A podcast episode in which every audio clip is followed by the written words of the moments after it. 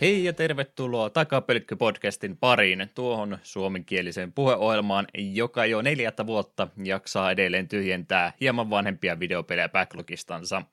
Jakso olisi järjestysnumeroltaan seitsemänkymmentäkahdeksan ja se on julkaistu kahdeskymmenesensimmäinen päivä ensimmäistä kaksituhattakaksikymmentä. Jakson pääaiheena tällä kertaa oli se Pleikkari ykköselle vuonna yhdeksänkymmentäyhdeksän julkaistu Um Jammer Lammy. Siitä ja vähän muustakin juttelemassa ovat Juha Liivittu Lehtinen Lehtinen sekä Eetu It's All in the Mind Hinkkanen. Jälleen täällä. Tässä tuli nyt vähän crossoveria. Mulle tuli Um Jammerista lisänimiä, sulle tuli ehkä enemmän tuota Parappan puolta, mutta sama Chop Chop Master on, jonhan se molemmissa peleissä on, että sallittakoon. Mm. Niitä hahmoja, jotka jopa tunnistin heti, että hei, tämähän oli Kai Parappan hahmoja. Mm. Semmoinen esikuva muutenkin toi hahmo on kyllä, että kannattaa hänestä mallia ottaa. Jep, seitsemänkymmentäkahdeksan jaksoa takana ja nyt mä sain vihdoin viimein se rytmipelin ujutettua tänne meidän jaksojen joukkoon, niin siitä varmaan se looginen kysymys nyt sitten tulee, että mitenkäs toi musiikin soitto muuten, että onko ikinä tullut yritettyä mitään harrastaa tuolla alalla. Ei, hei, hei, koulun puolesta joutunut nokkahuilua soittamaan, kuten varmaan meistä jokainen. Ja sitten yläasteella kai kitaraa piti vähän rimputella, mutta siihen se on jäänyt. Ei, minulla ei ole musikaalisella lahjaa ollenkaan. Niin, kantelettakin taisi, vai oliko teillä? Mä ainakin muistin sitä kanteletta, joskus ollaan käteen tarjottu, mutta ei sillä sitä nyt se paremmin, jos kukaan on oppinut soittamaan. En, kyllä mä takuuseen, että meillä olisi ollut. Mutta siitähän on jo niin monta kymmentä vuotta, että ei tuommoisia enää muista. Niin, vielä ehti opettelemaan, jos haluaa. Niin, no en tiedä. Vähän tuntuu, että se on jo menetetty taistelu. Bändiin pääseminen voi olla vähän vaikeaa, mutta voin sitä yrittää. Mm. Tai sitten tekee tietokoneella ja auto tunnettaa omaa ääntänsä, niin se on tietysti se vaihtoehto. Niin, tietysti. Joo, itse jonkin verran yritti silloin muksena kosketisoittimia, kun semmoisen lahjaksi sai, niin yrittää semmoisen semmoisen kanssa tehdään, mutta eipä siitä nyt muista, että olisi mitään muuta kuin toisella kädellä, vaan yrittänyt melodiassa pysyä mukana. Ja silloin, kun sitten tuli tosiaan noita kitariroja ja muita pelattua, niin siinä oli Kitariro kakkosessa latausoduudessa ohje, että kannattaa kokeilla sitä oikeata kitaraakin joskus. Niin minä otin neuvosta vaarin ja ostin sitten itselleni semmoisen suht halva, olisiko pari kolmesataa ollut semmoinen kitarapaketti, missä oli vahvistimet ja muut mukana, niin kolme viikkoa mä sitä rimputin muistaakseni, Mega Man kakkosen tunnareita yritin sillä saada, saada tulemaan, ja se ei ollut välttämättä se oikea järjestys, kun pitäisi ruveta uutta soitinta opettelemaan, niin ruveta jostain Nessipelistä sitten kappaleita opettelemaan heti ensimmäisenä, niin, niin ja se sitten kävi, että sen kolmen viikon jälkeen, niin se sitten jäi aika lailla pölyttymään, ja mä sitten lainasin sitä kaverille eteenpäin, ja hän sitten vuosia myöhemmin maksokin siitä osan takaisinpäin, että eipä sitten niin paljon takkiin loppupeleissä tullut. No, kaunis tarina siis kuitenkin loppujen lopuksi. Niin, pari Irk Galleria kuvaa siitä sai, kun hän poseerasi sen kanssa, niin sehän oli se arvosta. Oi, oi, nyt, nyt, nyt tuli kyllä aikamatka menneisyyteen, kun Irk Galleria mainittu. Ootko muistanut äh, nukettaa sun Irk Galleria-profiin? Luojan kiitos, mien itse silloin öö, käyttänyt Irk Galleriaa ollenkaan. Monet ystä kaverithan sillä aikaa sillä oli, mutta en itse siihen hommaan on päässyt sisälle, niin se sitten jäi. Joka on jälkeen teatrolina hyvä asia. Moni on yhtäkkiä havahtunut yöllä, mietit, ei jumalauta, ne kuvat on siellä vielä jossain. Joo, se on. Me ollaan vähän semmoista ikäluokkaa, että me ollaan ehkä just ja just, kun Facebook tuli suosioon, niin se täysikä tuli täyteen ehkä jonkin verran järkeä päässä olla, että miettii mitä kaikkea noissa DeviantArtissa ja tämmöisiä ehkä ni, niitä semmoisia nuoruuden omituisia päähänpistoja ja muita tota, asioita, mitä ehkä teini-ikäisenä tykkäsi vähän liikaa ja sitten niitä kattelee jälkeenpäin, että herran jumala, mi, mi, miksi minä olen tuommoinen ollut, niin me ollaan ehkä just ei just niin se yli päässyt. Irk Galleri oli vähän siinä rajaamailla vielä, mutta, mutta ihan mielenkiintoinen, eihän se ollut Irk Galleriakaan, no siis onhan se varmaan edelleen olemassa joo, mutta että mitä se suosiossa oli, niin eihän se kovinkaan pitkä aika loppupeleissä ollut, kun se Facebook sitten tuli ja vei kaiken. Joo, alkuun se taisi kyllä olla just nimenomaan, just nimenomaan Irkin käyttäjien juttu, ja sitten se yhtäkkiä levisi muillekin ja muille nuorille, mutta sitten se varmaan vaan jäi. Mm. Käsittääkseni se sivu on edelleen olemassa, mutta enpä jaksa uskoa, että sillä kovin monta ihmistä aktiivisena enää on. voi olla vähän harvempaa. Irkkiä nyt osa vielä porukasta toki käyttää, mutta ei sitten tuommoista kuvapalvelua sitä varten enää välttämättä ole tarvittu. Mm. Ka- kauaksi ovat jääneet siis nämä välituntiväittelyt yläasteella, kun tytöt käyttää Irk Galleria, mutta ei tässä edes Irkkaa, et sä saa käyttää sitä. oi oi. Jep, jep. No, eiköhän mennä eteenpäin sitten. Katsotaanpas, mitä kaikkea pelailua tässä on sitten ehtinyt harrastamaan. Onko siellä Eetulla kovastikin listaa tarinaa meille kerrottavan? On täällä jotain. Me nyt nopsaa voisin mainita tuon, kun viimeksi puhuin tuosta Kasmista, joka jäi mulla, tai silloin oli vielä kesken. Aika nopeasti sitten ja viime jakson nautin jälkeen pelailin sen läpi, ja me silloin sanoin, että se on hyvin turvallista Metroidvaniaa, ja ei se väärin ole. Mutta sitten kun se oli pela- pelattu aika loppupuolinen, niin rupesi kyllä tuntua, että on tää vähän väärin, että tässä ei oikeastaan ole mitään niin kuin semmoista omaa juttua, minne te erottuisi massasta. Et jos me nyt niin kuin mietin, mitä Metroidvanioita on pelannut vaikka viimeisen vuoden aikaa, niin monista tulee semmoisia omia uniikkiuttuja mieleen. Tuota me mietin, siitä ei ole montaa viikkoa, kun se pelattiin läpi, niin silti on vähän silleen, hetkinen, joo, siinä oli joku semmoinen ase, mutta ei niinku siis silleen sä, äh, se oli liian turvallista. Sentään Time Spinner, joka oli har- harmillisen lyhyt, mutta muuten mainio, niin se jäi mekaniikoiltaan kuitenkin paremmin mieleen. Tuo vaan, tuo vaan oli Metroidvania muiden joukossa. Niin, vähän harmillista. Ei se huono peli siltikään ole, että väittäisin, että jos ei Metroidvanioita hirveästi ole pelannut, niin tuosta voisi tykätä enemmänkin, mutta kokeneemmille Metroidvania-veteraaneille tuo on vähän ehkä semmoinen, että liian tuttu ja turvallinen, että sen takia jää vähän mauttomaksi loppua kohden. Harmillista kyllä. Potentiaalia oli, mutta ei oikein osattu hyödyntää sitä. Mm. Mutta sitten me, nämä mun jouluiset Metroidvania-ostelut vieläkin jatkuu. Axiom Verge oli seuraavana listalla. Ja toisin kuin Kasm, niin Axiom Verge kyllä, mitä pidemmälle mä niissä enemmän sitä tykkäsin. Alkuun oli vähän silleen, että ää, no tää on lähempänä Metroidia kuin Vaniaa, mutta ei se haittaa, että tää on ihan kivaa. Nämä aseet on vähän tyylisiä silleen, että tää perustussari on melkein kaikissa tilanteissa parempi.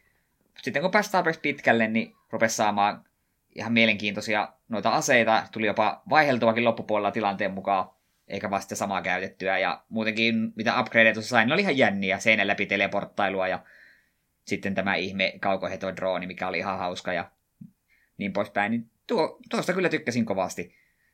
Itse asiassa oli tuossa pari päivää sitten loppuun asti vedin ja kartasta oli melkein kokonaan tutkinut joku kahdeksankymmentäviisi prosenttia, mutta silti a- itemeistä mä olin löytänyt vain joku viisikymmentä prosenttia. Että siellä on vissiin aika paljon salaisuuksia vielä löytämättä. Joo, toi on Axiom Verge varmaan näistä Ää, nykyaikaisista Metroidvanioista niin kaikkein lähimpänä sitä esikuvaansa, että siinä ei kyllä tarvitse miettiä, että mitä peliä tässä yritetään kopioida. Jep. Sitten me, se minun jäi tuosta vähän harmittamaan, että kyllähän esimerkiksi Super Metroidissa, jos oli niin kuin Treasure Room tai semmoinen, niin siellä oli se merkki, että hei, täällä on esine. Mm. Toki sehän jäi sinne, vaikka se nyt käynyt se esineen, jos en ihan väärin muista. Mutta tuossa sitten tuli paljon sitä, että tulin umpikujaan, okei, hei, tuolla on tuommoisen seinän takana esine, me tarjonko upgradein tänne. Sitten neljä tuntia myöhemmin, niin eihän minä enää muista, missä se oli. Ja karttaan tuijottaminen ei paljon auttanut, kun siellä, oli kaikki, kun siellä ei ollut mitään sellaisia niin kuin kiintopisteitä tai just tämmöisiä mitään erikoismerkkejä. Et sinne olisi saanut pari näitä, näitä markkeria, olisi voinut per niin kuin mappi aina heittää. Mutta äh. olisin toivonut, että jonkinlainen systeemi siinä olisi. Niin kun Kasmissa sen oli se hyvä puoli, että se karttaan merkkasi selvä, että hei, täällä on esine, mitä on vielä hakenut. Niin ei tarvinnut aina jok- uuden ability, jokaisen uuden ability jälkeen nuohota joka ikistä nurkkaa uudelleen. Kun muistelen, että aika paljon mulla itsellä kanssa oli sama, että ei oikein ö, meinannut enää muista, että missä oli mitäänkin. Ja sitten kun välillä tulee tilanteita, että täytyy vähän eri alueellakin käydä, niin kovasti oli semmoista hakemista, että mikä suunnassa näistä sitten olikaan, kun kartalla näyttää ihan samalta pisteiltä. Sepä. Et ei se nyt varsinaisesti tuon pelin läpäisyä haitannut. Aika selkeä oli kuitenkin sillä aina katsoa, että okei, tuonne suuntaan mennyt päässyt pidemmälle, niin käydäänpä nyt katsomassa. Mutta sitten just tuommoisia esineitä varmasti jäi paljon uupumaan. Mutta saimme kuitenkin tarpeeksi aseita ja power-uppeja, että hyvin pärjäsin. Muutama pomotappelu oli aika hankala, mutta sitten ne yleensä pari yrityksen jälkeen niin huomannut sitä patternia keksivät, okei, tälleen kun me teen, niin pääsen aika helpo, helposti tästä taistelusta. Se oli etenkin se yksi hemmetin ampiaispomo, tuntuu alkuun ihan paineaismaiselta. Sitten me tajusin jossain kohtaa, että hei, mitä vähemmän me liikutus taistelussa, sen parempi. Joo, se on varmaan peli hankalin bossi. Joo, se oli ovella jotenkin, että se lähdit juoksemaan sitä kohti, niin se lähti sinun karkuun ja niin pois. Se lähdit juoksemaan siitä karkuun, niin se tuli sinun kohti. Että jos sä pysyt vaan paikallaan, niin se oli periaatteessa silloin aina parhaalla mahdollisella etäisyydellä sinusta. Vaan silloin, kun se teki sen hemmetin Stinger-hyökkäyksen, niin piti lähteä hippulat vinkujen karkuun. Tarina siinä taisi olla vähän höttöä, mutta eipä sillä nyt niin väliä ole. Joo, seurasin johonkin ja se loppua kohdasti mielenkiinto rupesi katoamaan, niin se, että mitä viimeisen bossin kanssa juteltiin, niin meni aika pitkin nappia takoilla ohi. Joo, joo, joo, joo, joo, että tiedän, että olet viimeinen bossi. Graafinen ulkoasu kumminkin miellyttävä ja musiikista tykkäsin tuossa ainakin kovasti. Joo, ne oli kyllä oikein mainiot ja graafinen tyyli muuten kiva, mutta sitten näissä keskustelukohtauksissa päähenkilön naama näytti ihan tör- törkeen typerältä. En tiedä miksi. Kaikki muut, niin kuin nämä robotit ja muut näytti hienolta, mutta jotenkin se pää Tracyn naama oli ihan pöljän näköinen, ihan kuin vasaralla lyöty. Olisiko pelintekijä halunnut itsensä ikuista peli ja näyttää tuommoiselta? No okei, okay, su- suuret pahoittelut sinulle, jos kuuntelet. Mm. Nyt meni Eetu henkilökohtaisuksi. Mutta joo, oli kyllä varsin, varsin kelpo. Jotakin mun pitisi vielä sanoa, mutta se nyt kerroksessa karata, mutta ei se mitään. Eiköhän, me väittäisin, että jos Axiom Vergea googlettelee, niin aika paljon sitä tulee tavaraa vastaan. Että käsittääkseni varsin pidetty pelihan tuo on. Ja kakkonenhan varmistui vasta muutama kuukausi sitten, jos en ihan väärin muista. Mm. Et se oli myös yksi syy. Pitäisi tulla. Jep, eli se oli yksi syy, minkä takia nyt oli viimeistään hyvä aika tuo minun pelailla läpi. Noista, tota, kun hukkaa, että mihinkä suuntaan pitäisi mennä ja tällainen, niin eikö se melkein kuulu Metroidvania? Sehän on suorastaan huono Metroidvania, jossa ei välillä tunne oloonsa vähän eksyneeksi. Toki, mutta senkin voisi hoitaa ehkä vähän paremmin. Aha, niin se mun piti vielä sanoa, että kun tuossa on se ihme hakkerointi tai se sekä ase että myöhemmin se granaatti, niin se oli musta ihan siistiä, kun sillä hetken aikaa hakkeroit vihollista, niin, tai en tiedä onko hakkerointi oikea sana, mutta sillä että ne vihollisen, niin kuin tämä sprite menee niin, kuin, niin sanotusti vialliseksi, niin kuin se muutti vihollisten käyttäytymistä, että jotkut helvetin nopeat viholliset olikin yhtäkkiä hitaita ja armored viholliset yhtäkkiä ottikin damagea kaikesta, niin se oli ihan hauska musta systeemi, että jos joku perusvihollinen tuntui ikävältä, niin annoit sille vähän sitä ihme, en minä tiedä mikä se virallinen termi sille aseelle oli, en minä muista, mm. mutta kuitenkin annoit sille vähän sitä sädettä, niin sitten todennäköisesti löysit paremman keinon sen kanssa toimia. Tätä... Hyviä ideoita siinä kyllä. Kyllä, jatkoa odottelen mielenkiinnolla. Mutta sitten me kuitenkin tuossa just Kasmin ja tuon välissä halusin pelata vähän jotain muutakin. Oli vähän, vähän ehkä johtunut, kun Kasmi jätti vähän kylmäksi, niin sitten tarvitsin jotain muutakin kuin Metroidvaniaa, niin selailin hetken aikaa eShoppia ja siellä iski silmään, että oho, pitäisikö mun kokeilla jotain ilmastakin peliä. Tällainen peli kuin Dauntless, joka kyllä suoraan sanoen voisi sanoa, että minä olen ilmainen Monster Hunter-klooni. Se on Epicin tekijöiden, niin kuin sanoin, Monster Hunter-klooni, se ei yritä millään tavalla peitellä sitä. Siellä valitset, että minkälaista mörköisimät lähimimään, niillä kaikilla elementtiviikin, sitten pystyt tiettyä ruumiossa hakkaan, niin se tippuu ö, niin kuin osia ja se muuttaa niiden käyttäytymistä. Hyvin, hyvin turvallista. Ja kaikki viholliset on, niiden nime, ne on behemotteja ja sieltä on Hunter, mutta Slayeri. Mutta ehkä ne pelintekijät sitten totesivat, että jos me nimetään tämä Behemoth Slayeriksi, niin ehkä se on pikkusen liian lähelle menee Monster Hunteria. Löytyi konsoliversio tästä. Joo, Switchille löytyy ja ilmeisesti muillekin konsoleille sekä P C:lle on. Ja sitä muutamana iltana hakkasin, totesivat, että joo, siis tämä on todellakin ilmainen kevyt Monster Hunter, että mekaniikkoja on karssut tosi paljon ja jos Monster Hunter World tuntuu jonkun mielestä liian pelottavalta ensikokeilulta pelisarjaan, niin kuin mekin myönnä se alkuun tuntuu aika hurjalta, niin tuo on ihan hyvä paikka aloittaa, mutta ei tuo kyllä minun ole samalla tavalla napannut. Monster Hunterin me sen viisikymmentä kuusikymmentä tuntia työnsin ja totesin, että okei, tämä on mainio peli ja ymmärrän niitä, jotka tähän satoja tuntia pistää. Niin Dauntlessin kohdalla mulla ei tiellä ollut se, että no, me pelasin parina iltana. Ja sitten me totesimme, no joo, emme tätä vielä kontrollista pois, että kai tätä välillä voisi pelien välissä käydä yhden tai kaksi hanttia vetämässä. Mutta eh, ihan kiva, mutta voisi olla, että me tykkäisin tuosta enemmän, jos ylipäätään nettimonin pelit olisi mun juttu, ja jos niin kun Monster Hunteria en olisi aiemmin pelannut. Joo, Monster Hunterilla vähän historiaa enemmän, niin tutut viholliset ja muut, ne uuden tekee samoilla mekaniikoilla, niin siinä on sitten semmoinen tuttuuden tunne niin hukassa vielä.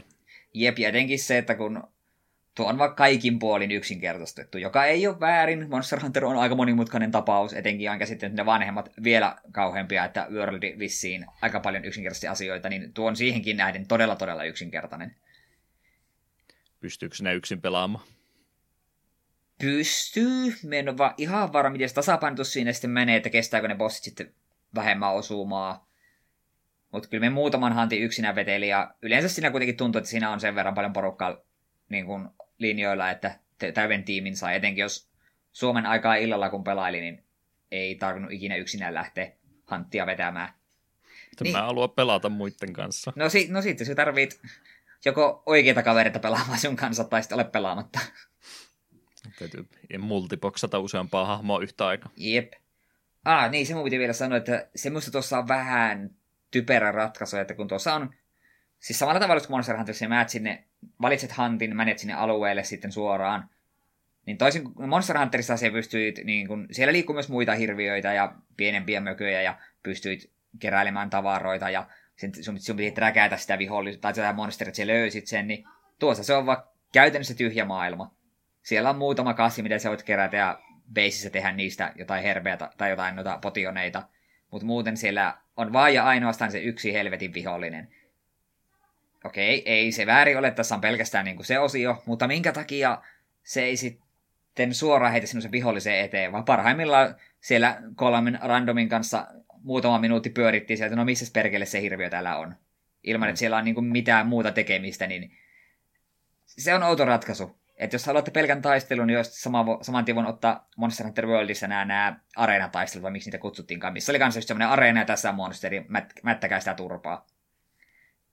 Mä en muista minkälaisella aikataululla ja budjetilla tämä nyt sitten on tehty, että onko se sitten vaan se ollut ideana, että tekee tämmöistä raamit tätä peliä varten ja sen takia sitten hirveästi mitä ylimääräistä on siihen laitettu, mikä ei oleellista olla. Niin, en tiedä, se tuntuu. Vaan se olla jossain vaiheessa lisää, että sillä alueella pyörii muitakin hirviöitä, kun se oli Worldissa tosiaan siistiä, että saatoit nähdä kahden monsterin tappelevan keskenään, tai yhtä tiettyä monsteria mennä turpaan, niin yhtäkkiä jostain lentää se helvetin pommikone. Mä en muista, mikä sen pirun hirviön nimi oli, mutta kaikki, jotka sitä peliä on pelannut, tietää, mistä me puhuu. Yhtäkkiä vaan musta varjo ja kaik- kuolemaa kaikkialla. Mm. Ihanata. Miten noista Monster Hunterista? Mun mielestä silloin, kun me aloitettiin tämä podcasti, niin me puhuttiin, että Switchille piti tulla joku oma Monster Hunterinsa, mitä meidän täytyy ehdottomasti pelata, niin tuliko sitä ikinä? Ilmeisesti se on se, mikä Generations X, X X Generations tai joku sinne päin on tullut jossain välissä. Minun mielestä sitä hirveästi vaan paukuteltu, että se vaan ilmaantui. Ja minun mielestä se on kyllä tullut jo. Hmm. Oliko ja se sitten vaan joku tämmöinen tota, tota, Worldin pohjalta tehty vai mikä se idea sitten oli? Minä käsitin, että se on tuon kolme D S Generationin jatko-osa. Ah. Ja jotakin olen kuitenkin niin kuin kuullut, että se siinä missä World teki vähän niin kuin pesäero, että se on niin kuin vähän enemmän tai erilainen verrattuna aiempiin, niin sitten tuo Generations kaksi, niin se taas on enemmän sitä perinteistä Monster Hunteria, että siinä on vissi enemmän monsterita tälle, mutta sitten siinä on myös jotain mekaniikoita, siitä puuttuu mitä Worldissa on ja niin poispäin. En ole täysin perehtynyt asiaan. Olen kyllä kuullut, kun minua fiksumut asiasta puhuvat, mutta en enää muista, miten se meni. Et ilmeisesti on olemassa sellaisiakin ihmisiä, keiden mielestä World oli huono asia, ja sitten taas nuo aiemmat ja sitten tuo Switchin, mikäli onkaan, niin on parempi. Hmm.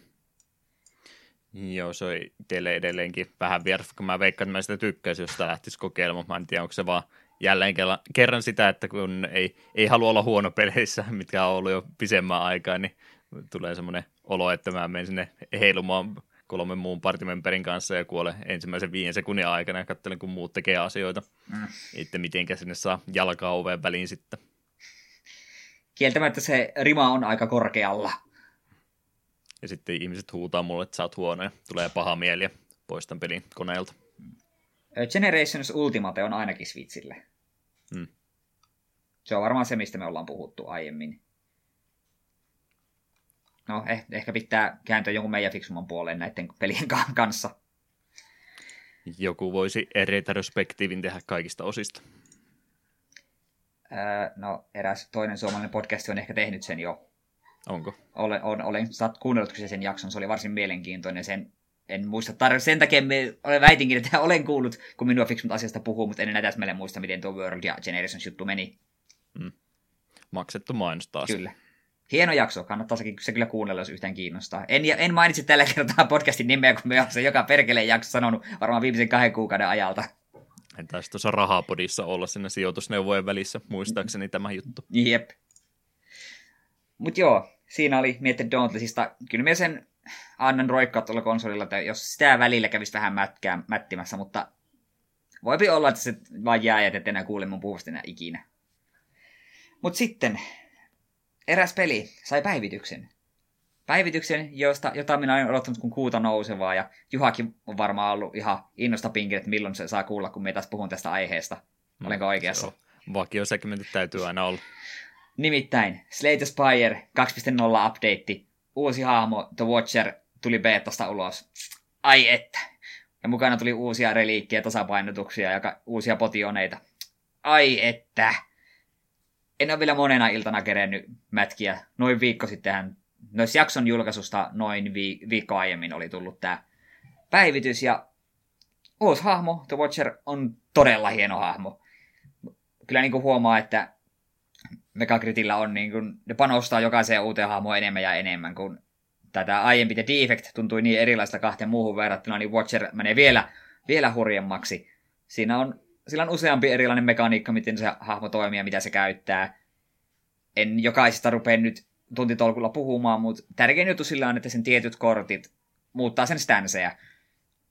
Siellä esimerkiksi Calm on hyvin neutraali stanssi. Se vaan yksinkertaisesti on, että kun se lähdet tästä stanssista pois, niin sä saat sillä vuorolla kaksi energiaa käytet, niin käyttöösi lisää. Okei, okay, logista. Sitten on tämä Wrath-niminen stans, joka sanoo, että sinun kaikki kortit tekee tupladamaken, mutta sinä myös otat tupladamaken kaikesta.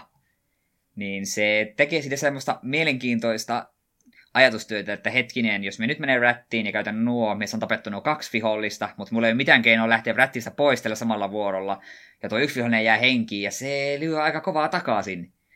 Niin se on sellaista mielenkiintoista pallottelua, että milloin pistetään niin kuin täysillä juna eteenpäin, ja milloin pistetään vähän jarruja. Sitten sillä on pari muutakin omaa kikkaa. Watcherin on helpompi pitää tiettyjä kortteja kädessään, ja tietyt kortit sanoikin, että jos tämä kortti on sun kädessään vuoron jälkeen, niin sitten sen manakosti vähenee tai sitten sen poweri nousee. Kun normaalistihan vuoron lopuksi aina discardaa ylimääräiset kortit, niin nämä tietyt kortit jää kuitenkin käteen pyörimään. Hmm. Ja niin se piivelyn sä stanssissa sanot sitten. Siellä on tiettyjä kortteja, mitkä sanoo, että teet tätä, jos olet tässä stanssissa, mutta jos, jos et ole sinne stanssissa, niin mene siihen stanssiin. Ja sitten on, tietyt kortit sanoo, että teet damakea tämän verran ja poistu sinun stanssista tämän neutraaliksi. Niin siinä on paljon sulateltavaa, etenkin jos ei ole paljon Slay the Spirea pelannut, mutta tälleen sä peliä jonkin verran pelanneena tykkään hahmosta kovasti.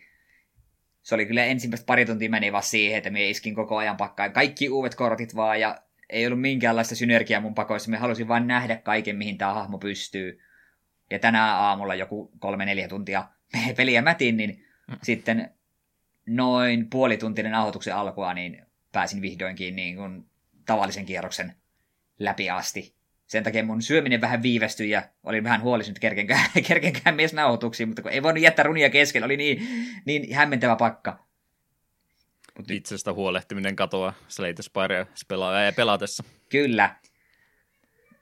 Mutta joo, emme tuosta ehkä sen enempää mielessä ole sanon, vaan että jos olette aiemmin Slay the Spirea pelannut nimenomaan tietokoneella, niin kannattaa viimeistään nyt palata takaisin uutta hahmoa kokeilemaan.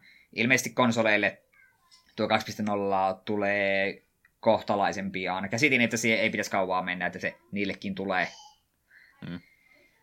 Mutta ai että, kyllä tuntuu hyvältä. Pitää sillä Grafi- grafiikoita ei päivitetty. Ei päivitetty, ja se on edelleen tuota tiettyjen korttien animaatiot ja tämmöiset, niin kaipaisi vähän lisää, mutta ei se haittaa, koska itse pelaaminen on vaan niin pirun kivaa. Riittääkö sulla huumoria, jos mä lausun tätä erittäin sairaan Burnin, tätä peliä kohtaisen graafista tyyli? No, anna tulla. Kannattaa tänä vuonna pelata sitä mahdollisimman kauan, koska vuoden lopussa Flash Tuki loppuu kokoon. Haha. Ai voi voi. Hyvältä se vaikuttaa kyllä. Varmaan joskus tähän ojaan tulen itsekin kaatumaan, sortumaan ja putoamaan. Suosittelen. Jokainen, joka on sitä erehtynyt kokeilemaan, niin on sille tielle jäänyt. Hmm. Mutta joo, pitää tosiaan vielä useampi runi tulla hahmolla vetää. En ja varmaan edelleenkään ruppe Askensonia vetämään kaikilla kaksikymmentä asti, että nyt pari Askensonia voisin yrittää tuolla, ja sen verran pitää vielä pelaa, että mulla on vielä y... muutaman kerran tuolla hahmolla pitäisi vielä pelata, niin vielä viimeinen joku unlockki sille tulee. Niin haluan nähdä, että mikä se on, ja pitää ehkä vähän muitakin hahmoja uudelleen pyöritellä, kun ainakin uusia potioneita ja reliikkejä oli tullut, niin se voi sitten mahdollistaa uusia hassuja kombinaatioita. Mut suosittelen kyllä lämmöllä. Edelleen, edelleen aivan helvetin hyvä peli. Ja nyt mielenkiinnolla odotan, että milloin ne ilmoittaa, että viides hahmo on tekeillä. Miksi me ei jaeta noita Steamia vai miettä tätä peliä varten? Niin hyvä paikka kyllä sillä. Kieltämättä. Aina kun tulee Discordiin uusi käyttäjä ja on edes viikon aktiivinen, niin sitten vaan Slay the Spire kiitä menemään. Mä ajattelin, että joka kerta kun Slay the Spire on mainittu podcastissa, niin siinä on pakko sitten yksi tiimiä vaan jakaa samalla sitten. Niin, totta. Sitten kaikki kokeneemmat osaa sinne, aina joka toinen sunnuntai rupeavat sinne kärkkymään jossain kohdassa. Ko- ko- kohta varmaan tipahtaa. Mm. Joo, mun täytyy varmasti Aisekki avaimia jakaa samalla.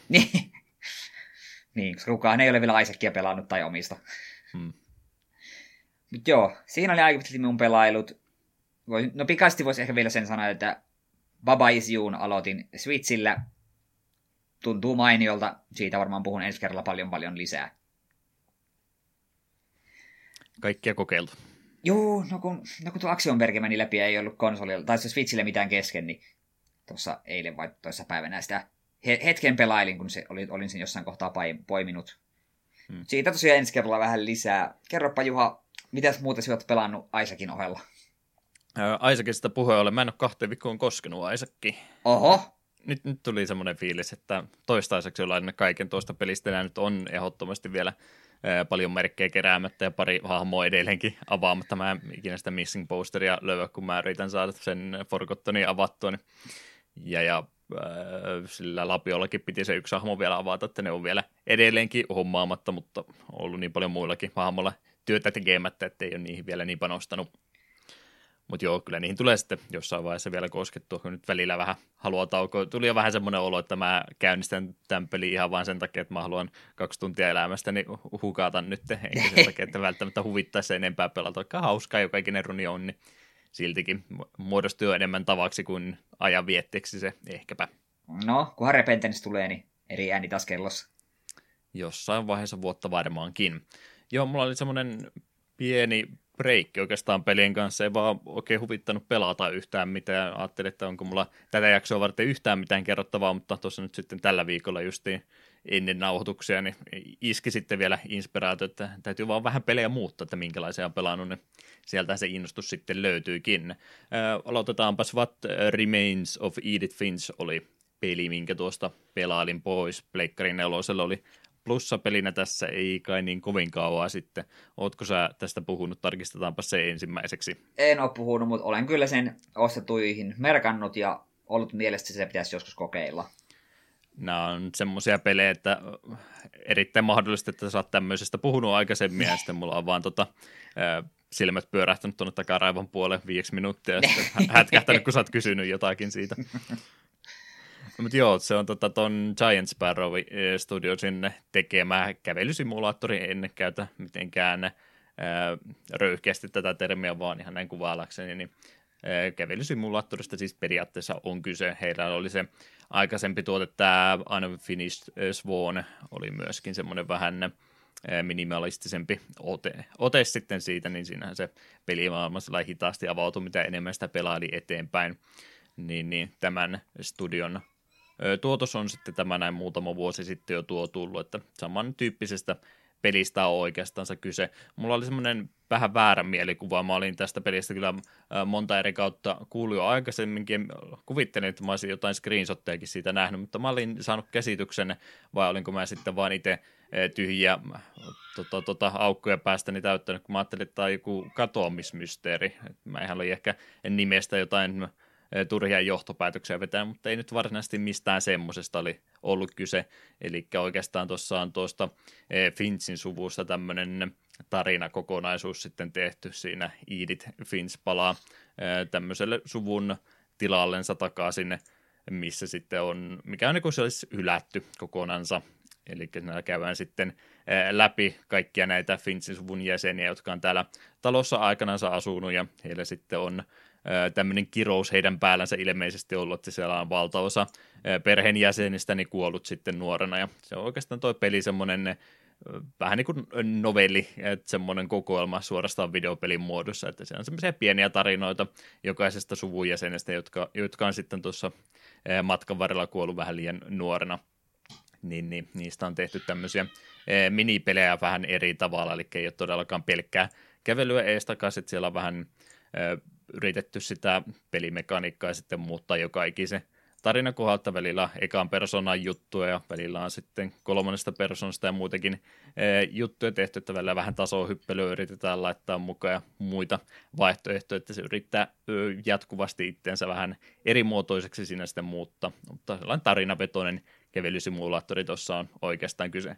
Se alkaa vähän semmoisena, en nyt sano, että se kauhupeli olisi, mutta ilmeisesti silloin, kun tuota peliä lähdettiin kehittämään, niin siinä olisi se kauhuelementit ollut vähän isommassa roolissa, mutta ei sitten lopulliseen tuotteeseen sitä päätynyt, että semmoinen vähän kauhupeleistä tutu omainen talo on kyseessä, ja muutenkin se talo on ihan hauska, että se on vähän tämmöinen, ei ehkä muumitalomainen, mutta muuten semmoinen kartano oikeastaan, mutta sitten kun on suku kasvanut, niin sitä on pitänyt laajentaa ja siitä on tullut sitten vähän, näyttää jo enemmän semmoiselta Fortnite-rakennelmalta, että mitenkä tuo edes pysyy kasassakaan, kun sinne on ää, huone, huoneita niin kasattu vaan ylöspäin lisää ja vähän ää, sivulle päin kielekkeeltä ulos, että ei varmaan mistään ää, rakennustarkastajan lupaa ole tämmöisille saatu, mutta on vähän tämmöinen persoonallisen näköinen talo sitten tästä rakennettu ja siellä tosiaan perheen tai tämän Edithin äiti on sitten ollut se, joka on yrittänyt vähän tota, tätä historiaa sulkea pois sitten ja halunnut, että ei, ei enää puhuta näistä ikävistä asioista ollenkaan. Siellä on sitten oikeastaan kaikki nämä ö, vanhojen perheenjäsenten makuuhuoneet lukittu kokonansa pois, niin siellä täytyy sitten pikkasen etsiä semmoisia salareittejä, että mistä pääsee vähän eri kautta niihin huoneisiin. Vähän semmoinen persoonallisen näköinen talo on tuossa kyseessä. Semmoinen kolmisen tuntia, nelisen tuntia sanoisin, että sen pelaamisen kanssa kesti kun rauhallisesti kulin läpi ja tykkäsin kyllä itse. Ihan mukavia tämmöisiä aina välillä muiden pelien lomaa ottaa näitä kävelysimulaattoria, vaikka niillä vähän ehkä huono maine sitten onkin. Joo, se ei ole genrenä semmoinen, mikä itteeni hirveästi kiinnostaa, mutta tuo on niitä yksiä teoksia, mitkä minua kiinnostaa, kun tuo, tuo lähtökohta, tai lähtökohdat kuulostaa niin mielenkiintoisilta ja kyllä me kaikilta on kuullut, että se on ihan kiva tapaus, niin kyllä siellä listalla on. Hmm. Kahden illan peni sanoisi, jos se nyt ihan kerrallaan sitä jaksa pois pelata. Halvalla, jos vastaan tulee, niin miksipä ei, jos se näitä jaksaa aina välillä pelailla. Jep. Toinen indie-tuotos, mitä tuossa pelailin pois, paljon hyvää tämmöisestä pelistä kulkkuun, niin Grease. Nomada Studiosin ensimmäinen tuotos tässä näin oli tämmöinen indie kaksi D tasohyppelypeli kyseessä ja varmaan kaikki eniten sitä kehuja ja tätä puskaradiomainontaa saanut sitä taidetyyliltänsä. On todella nätin näköinen, oikein ei ihan valokuvamainen todellakaan, mutta semmoinen kuvakirjamainen on, on tota varsin kauniisti tehty tuommoinen ehkä vähän pusle painotteisempi peli, että siinä nyt varsinaisesti mitään semmoista hankalaa tasohyppelyelementtiä ole, mutta nimenomaan pienellä pusteilla yritetty sitten saada siihen peliin pikkasen vaihtelua. Ee, tosiaan Grease alkaa kutakokin niistä asetelmista, että tuo pelin päähahmonainen, en tiedä, onko se sitten nimeä annettu, onko hän se Grease vai mikä tässä ideana on, mutta hän menettää siinä lauluäänensä pelin alussa, onko sitten e, symboliikka, että onko masennuksesta vai mistä tässä kyse, mutta a, putoaa sitten e, pelimaailmassa alaspäin pohjalle asti ja samalla sitten pelimaailmasta kaikki värit katoaa, ja se on, siinä samalla käytännössä tuo peliahmo sitten kaikki kykynsä menettää, ei niitä siinä aluksi kerrota, mutta lähdetään ihan siitä liikkeelle tuo, tuossa pelissä, että pelimaailma on täysin harmaa, ja sä et pysty mitään muuta tekemään kuin sivuuttaa liikkumaan ja hyppäämään, ja mitä pisemmälle tuossa pelissä sitten etenee, niin niitä taitoja pikkuhiljaa avautuu lisää, ja pelimaailmakin sitten rupeaa vähän nätimältä näyttämään, kun yksi väri kerrallaan avataan sitten vähän eri maisemia tuosta pelistä läpi. Ei ole dialogia ollenkaan, ei ole kuolemia tuossa ollenkaan, ei, ei voi liian korkealta pudota, ei ole vihollisia ollenkaan, että se on nimenomaan sitä puzzle-puolta. mikä ei nyt periaatteessa mua haittaa. Tekehän se tuosta pelistä semmoisen aika helpoja ja turvallisen, että kun vaan rauhassa katsoo asiat läpi, niin kyllä se sitten aika nopsaa pystyy läpäisemäänkin. Ja varsinkin startti tuolle pelille, niin on kyllä aika hitaanpuoleinen, että siinä on paljon semmoista kohtausta, että pidä vaan analogitattia puoli minuuttia pohjassa ja katselet vähän maisemia siinä samalla, niin startti on ehkä vähän turhaa hidas tämmöiselle ihmiselle, joka on, on noita tasohyppelyitä enemmänkin pelannut. Ei tämän siis todellakaan mikään Super Meat, meat Boy tarvisi olla, mutta että pikkasen nopeammin, kun päästäisiin itse pelimekaniikkoihin kiinni, niin olisi ehkä paremman arvosanan päässä saanut tuo peli, mutta ihan tuommoisenaankin niin tykkään kovasti. Todella näiden peliä hyvät musiikit tuosta löytyy. Jos semmoista haastetta haluaa, niin tämä peli nyt ei välttämättä sitä sitten kumminkaan tarjoa. Joo, tuota kyllä on useammassa paikassa kehuttu ja se tavallaan kiinnostaa, mutta sitten aina kun me ei katson tuosta pelistä mitään videokuvaa tai niin kun kuvia ylipäätään, niin vähän tulee jostain syystä muutamat sanat, jotka tälle nätisti sanottuna on tekotaiteellista ulostetta. Mm, no taiteellinen peli se on, että siitä ei, siitä ei kyllä yli eikä ympäri päästä. Olet siinä missä ihan oikeassa. No, niin. No ehkä, ehkä sitä voisi joskus kokeilla, mutta ei ole vielä silleensä napannut. Kyllä sitä tiedän, että moni on sitä kehunut, että se on ihan kokemisen arvoinen tuokin. Mm.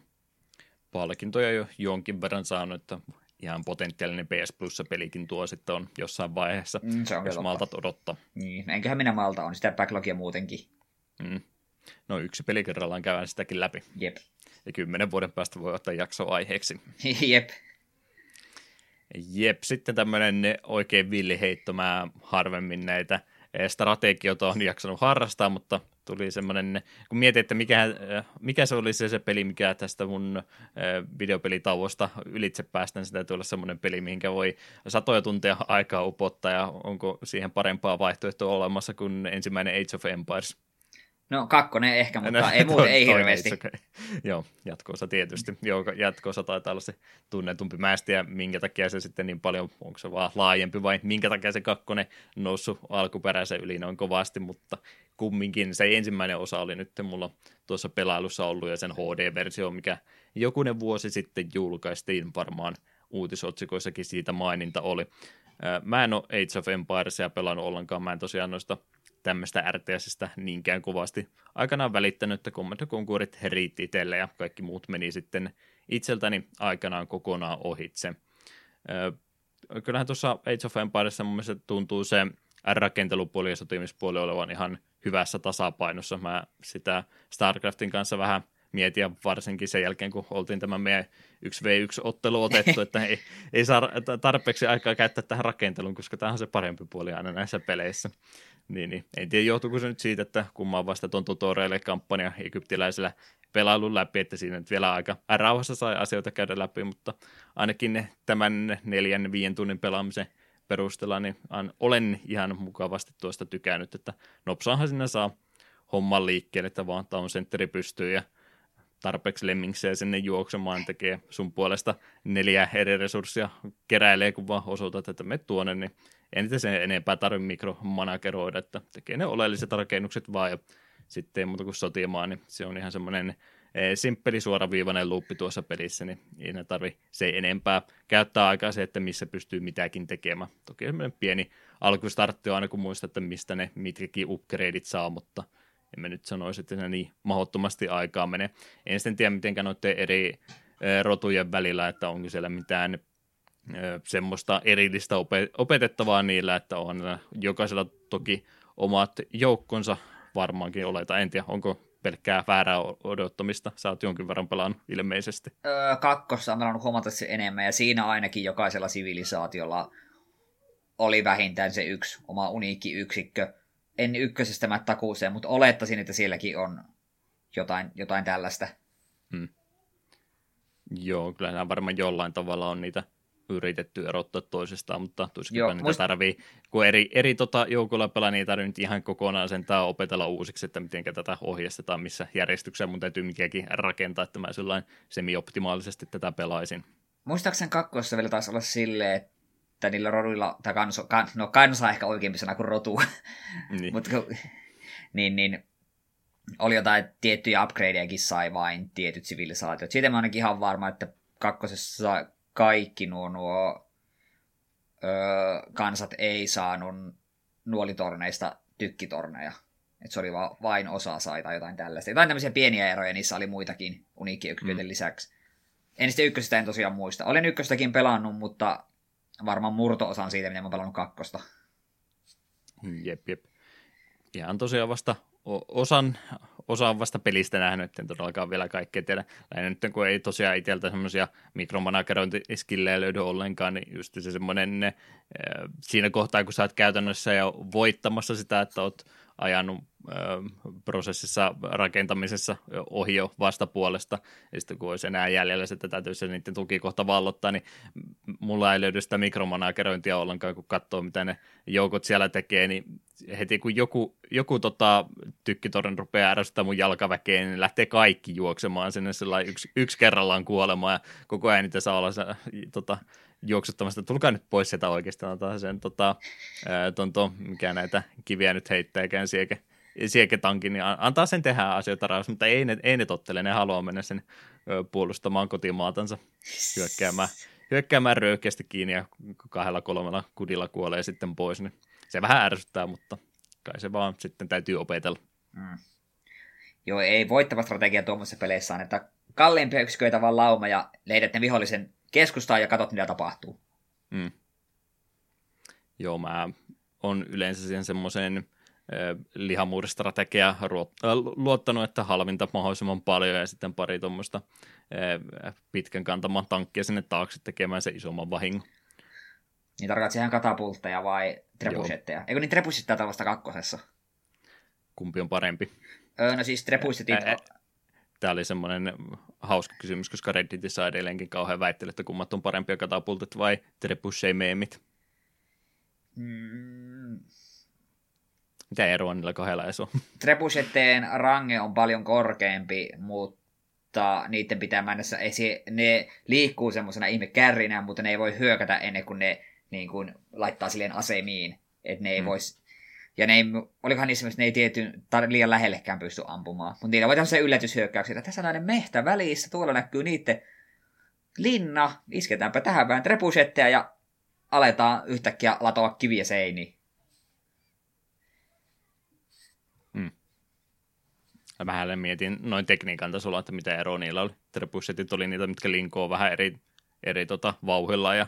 Me olettaisin myös... Katapultit oli vaan ladataan alas ja vapauteta. Joo, me olettaisin, että ihan oikeatkin trebusetit, ne ei liiku siinä samassa muodossa, missä ne ampuu. Että ne, vähän niin kuin, eikö ne ole niin kuin käytännössä pultattu maahan kiinni, että no niin, tämä on tässä. Katapulttiahan voi tarvittaessa eli siirtää, mutta trebusettia ei noin vaan lähdekään siirtelemään. Näin minä olen käsittänyt. Tervetuloa oppitunnille historiallisessa sodankäynnissä. Että olet valmiita tähän segmenttiin. Sen mä kyllä ymmärrän, että silloin nuorempanakin niin yleensä ne, jotka historiasta kovasti tykkäsivät, ne myöskin näistä peleistä tykkäsivät kovasti, että ne on siinä mielessä ruokkii toisensa, että ei noista nyt välttämättä koko kuvaa historiasta saa, mutta saa semmoisia tapahtumia ää, poimittua sieltä ja historiallisia henkilötapahtumia muutenkin, niin siinä mielessä, jos ei nyt mistään opetuspeleistä ole kyse, niin se elementti näistä kyllä myöskin löytyy, jos haluaa mm. enemmän oppia, niin täältä semmoisen jonkinlaisen e, sytykkeen sille saa. Mm. Mutta joo, vasta tutorialin tuossa pelannut, niin täytyy ruveta noita muitakin kampanjoita hissukseen käymään läpi. En, en mene on, onlinein pelaamaan, siitä tulee vaan paha mieli. Varsinkin kun tämmöisiä H D-päivityksiä on, niin siellä on kumminkin vastassa sitten se, joka on alkuperäisestä asti hionut strategiansa halusta loppuun. Ja minä vaan haluan marjoja poimia siellä rauhassa ja tulla sitten vasta tunnin jälkeen rauhassa jyräämään ylittä, kun on jo voittokäytännössä varmistettu. Tuohon se omakin pelityyli aikoinaan meni Age of Empires aika paljon. Minä tykkäsin vielä etenkin tehdä sen, että minä rakensin aivan käsittämättömät muurit aina mun oman kylän ympärille. Että tänne ei jumalata tule yhtään ketään. Se on, kato, kun on näin hidas tässä näin, ja ei se nyt ainakaan ajan myöten yhtään nopeudu tästä. Mm. Mukavaa lukea tässä trebusetin käyttötarkoissa siitä, että miten sillä on käytetty piirityksessä. Muun muassa vangeiksi jääneet vihollissotilatit käytettiin ammuksina levittämään ruttoa ja muuta. Se on varmaan mm. tosi, tosi mukavaa, kun oot siinä aamiaisella ja yhtäkkiä naapurin ruho iskeytyy seinän läpi. Tekee vähän poison damaakin. Jep. Kyllä, kyllä. Yksi peli mulla tuossa vielä olisi, mistä voisin mainita. Tämä oli se peli, mitä mä pelasin, kun mä oikein keksinyt mitään muutakaan pelattavaa, mutta mä vaan mainitsen ainoastaan siinä tapauksessa, jos lupaat tämän salaisuutena pitää asianomaisilta. Okei. Okay, ennen kuin edes ke- kerron, mistä on kyse. Joo, ei puhu tästä kenellekään. Oh, Okei, okay, so- sovitaan näin. Äh, Mega Man neljä, Pastor Only -kategoria olen tässä treenannut läpi. Ja Ai siis Snapsteri-prosenttia. Ai että. että. Sitten jossain vaiheessa niin sinne vähän semmoista tota, kikka kolmosta heitetään ää, takavasemmalta. Oikein. Katsotaan, kun kahden milleen menee taas. Ää, Mega Man nelosen aikaisia Snapsterin puolella ainakin on yllättävän kova, mutta sekin on jonkun ulkopuolisen henkilön tekemä, että se on varmaan kovin aika, mitä siellä, ää, mikä ei siis tietysti minun aikalle, hehe, on, on aika hankala päihittää, mutta täytyy vähän treenata ja varmaan sitten offlinein puolella rauhassa se päihittää. En tiedä, uskallanko mä sitä riimata, joutuisi englantia puhumaan ja se on, se on niin vaikeaa. Ai että se on niin kaunis, olet hiljaiselo jatkanut pitkään, sitten yhtäkkiä yön pimeinä tunteina Snapsterin sivuille pamahtaa uusi aika ja se on sinun ennätys ja sitten Niko taas jossain kiroaan. Hän on tullut, hän on tullut takaisin. Siellä vähän semmoinen sukupolven vaihdos käynyt, ja oikein ne alkuperäiset neljä, niin enää ole melkein missään videossa mukana. Niko nyt tietysti on, kun hän joutuu editoimaan kaiken muunkin tekemään, mutta en ole kyllä Felloneita ja tota, tota, Sikaa, Rioksenia ja ketä näitä olikaan, Candy Barsia näitä, niin harvemmin enää niitä näkee niillä videoilla, mikä vähän harmi. On kyllä harmi, en ole aikoihin videoita on katsellut, mutta yhdessä välissä tuli kyllä hyvin aktiivisesti katsottua. Mm-hmm. Jokainen, etenkin Deranged Reisit, siellä oli jännää settiä. Joo, se on kyllä se Niko semmoinen aika tehokas tuottaja, se niin paljon aikaa tuo projekteihinsa on käyttänyt. Nythän se justiin pisti sen yli kolme tuntisen videon, missä se oli ränkänyt ne kaikki tota, robotmasterikentät järjestyksessä. Joo, se tuli mulle jossain vastaan, mutta en vielä ollut kattonut. Joo, mä ekaan tunnin on kattonut, piti jo vähän taukoa pitää välissä, mutta hän kyllä jaksaa tehdä perusteellisesti asiat. Mm. Vähän kateellinen olen, että ei oikein ite, itellä reitä semmoinen keskittyminen siihen. Vaan vaan podcasti kasaan ja äkkiä ulos. Ei, ei tälle tarvitse mitään tehdä. No se toimii meille ja sehän riittää. Hmm. Joo, jälleen kerran ne alkuhypinöihin menee kovastikin aikaa. Mainittako, että mä oon aika ko- kovasti tässä joulun pyhön jälkeen tähän asti, niin edelleenkin noita öö, animaatiosarjoja Netflixistä ja vähän muualtakin kattelu pois. Öö, pois pikkuhiljaa, osa uutta ja aika paljon semmoista uudelleen katseluakin sitten vanhempaa, mistä on aikaisemmin tykännyt. Valtaosa jälleen kerran sitä japanilaista, niin ei vittin ääneen mainita, koska luulette mua joksikin viiapuuksi muuten, niin jätetään mainitsematta. Netflixistä ihan nopsaan sanon tuommoisen Final Space-nimisen sarjan, tai ihan englantilainen, tai siis jenkki. Jenkki-animaatio on sitten tehty, avaruuspainotteinen, ei nyt ihan mikään Futurama kumminkaan, mutta ehkä jotain kevyitä samaan suuntaisia juttuja, ihan oikeastaan komediapuolinen juttu. Ja, ö, mä näitä on yleensä vältely aika kovastikin. Mä, niin, mä haluaisin katsoa jenkkiläistä ja ihan samaa siis mistä maasta se on kotoisin, mutta tämä nykyinen tapa, miten näitä animaatiosarjoja tehdään, kun se on se yhdeksäntoista minuuttia semmoista väsymätöntä läppää läpään perään ja koko ajan semmoista nokkelia comebackia, joka ikisen vuorosana, mitä tulee, ja sitten yritetään sen minuuttijaksosta olla vakavaa, niin ei se toimi. Ei, ei se mun kohdalla toimi ainakaan ollenkaan. Final Space on vähän samanlainen. Sitä mä nyt on sietänyt vielä toistaiseksi, mutta se on ihan sama, että se on kahdeksantoista minuuttia apot semmoista jatkuvaa vitsin vääntämistä ja sitten tapahtuu jotain dramaattista ja mun pitäisi välittää mukaan tästä näin, niin nää, ei toimi. Et mä en tiedä mitä tässä välissä sitten on tapahtunut, just Futurama, mistä mä kovasti tykkään, niin onhan siinäkin siis hirveästi vitsejä ja muuta, mutta Futuramassa sitten varmaan on kumminkin ne animaatiohistorian semmoisia tota, tota, tunteellisempia jaksoja ainakin, mitkä ite, itsellekin on aina kolahtanut, että siellä on monta hyvää semmoista jaksoa joukossa on ollut. Siimori odottaa isän tässä saapumista takaisin siellä kyynelsilmäkulmassa, kaikkea muuta tämmöistä. Niin mä en tiedä, mitenkä ne sitten saa sen toimimaan, mutta ei oikein nykypäivänä enää mikään samalla tavalla onnistu. Mä en tiedä, miten me ollaan tässä matkan varrella sitten hukattu. Enpä ollut Final Spacesta koskaan ennen kuullutkaan, ja mitä nyt tässä vähän googlettelin ja katon, niin ei herätä minussa hirveästi tunteita, niin enpä taida koskea. Mm. Se on se graafinen tyylinenkin, niin valtaosassa nykyaikaisista amerikkalaisista tuotannoista, niin on vähän semmoisia selkärangattavia haamoja suorastaan, että semmoisia märkiä rättejä, mitkä vaan nuudelikädet heiluu ja muutenkin, mä en tiedä miksi se on se on myös semmoiseksi mennyt tuolla vähän somen puolella ollutkin siitä just viime viikkona väittelyä, että minkä takia, miksi tämä on tämmöiseksi mennyt, ja monet on sanonut, että ei, ei, ei tykkää tästä ollenkaan, ja sitten tekijätkin tulee sanomaan, että no kun meidän ei tarvitse enää niitä leluja myydä, niin niitä ei tarvitse näyttää semmoista kuin kahdeksankymmentäluvulla. Okei, okay, se, se, se on ihan hyvä argumentti, mutta miksi niiden täytyy tämmöiseltä näyttää, niin se oli se kysymys, niin sitä mä oikein ymmärrän. Jos katsoisin, niin ehkä tykkäsin niistä sarjoista enemmän, mutta mitä vaan näkee kuvia, niin melkein kaikki näyttää samalta, mitä Big Mouthia ja Steven Universea ja mitä näitä nykypäivänä tehdään, niin näyttää samalta puurolta mun mielestä nykyäänsä. Mm. Ehkä ne oli sitä ennenkin, mutta ehkä mä sitten vaan tykkäsin enemmän. Pointti on varmaan siis siinä, että kun meillä on lapsia enää, niin sitten me ollaan näin kärttyisiä koko ajan ja valitetaan vaan kaikesta. Niin, rupesin miettimään. No, no Seth MacFarlanein kaikki sarjat on ihan omalla tyyllähän kivan näköisiä, mutta se ehkä johtuu siitä, että ne on silti kuitenkin lähempänä Simpsoneita ja Futuramaa kuin näitä Steven Universea ja näitä. Mm. No, animaatiosta sarjasta puhuen ollen seuraavaa jaksoa, kun nauhoitellaan, niin Bojackista on viimeiset jaksot tullut ulos, ja Aa, se, on, se yes. on sitten se poikkeussääntö, ja se on täydellisyyttä. No sitähän se on. En malta odottaa. Jeps, jeps, olisiko siinä sitten alkoi pienät pikkuhiljaa? Voitaisiin jatkaa jaksossa eteenpäin. Juu, kyllähän sitä kai voisi. Tehdäänpäs sitten tällä tavalla. Um Jammer Lämmistä pari kappaletta voitaisiin tähän kohtaan kuunnella vähän tota main menu musiikkia tähän näin, ja sitten ekan kentän kappale I Am Master and You tähän väliin.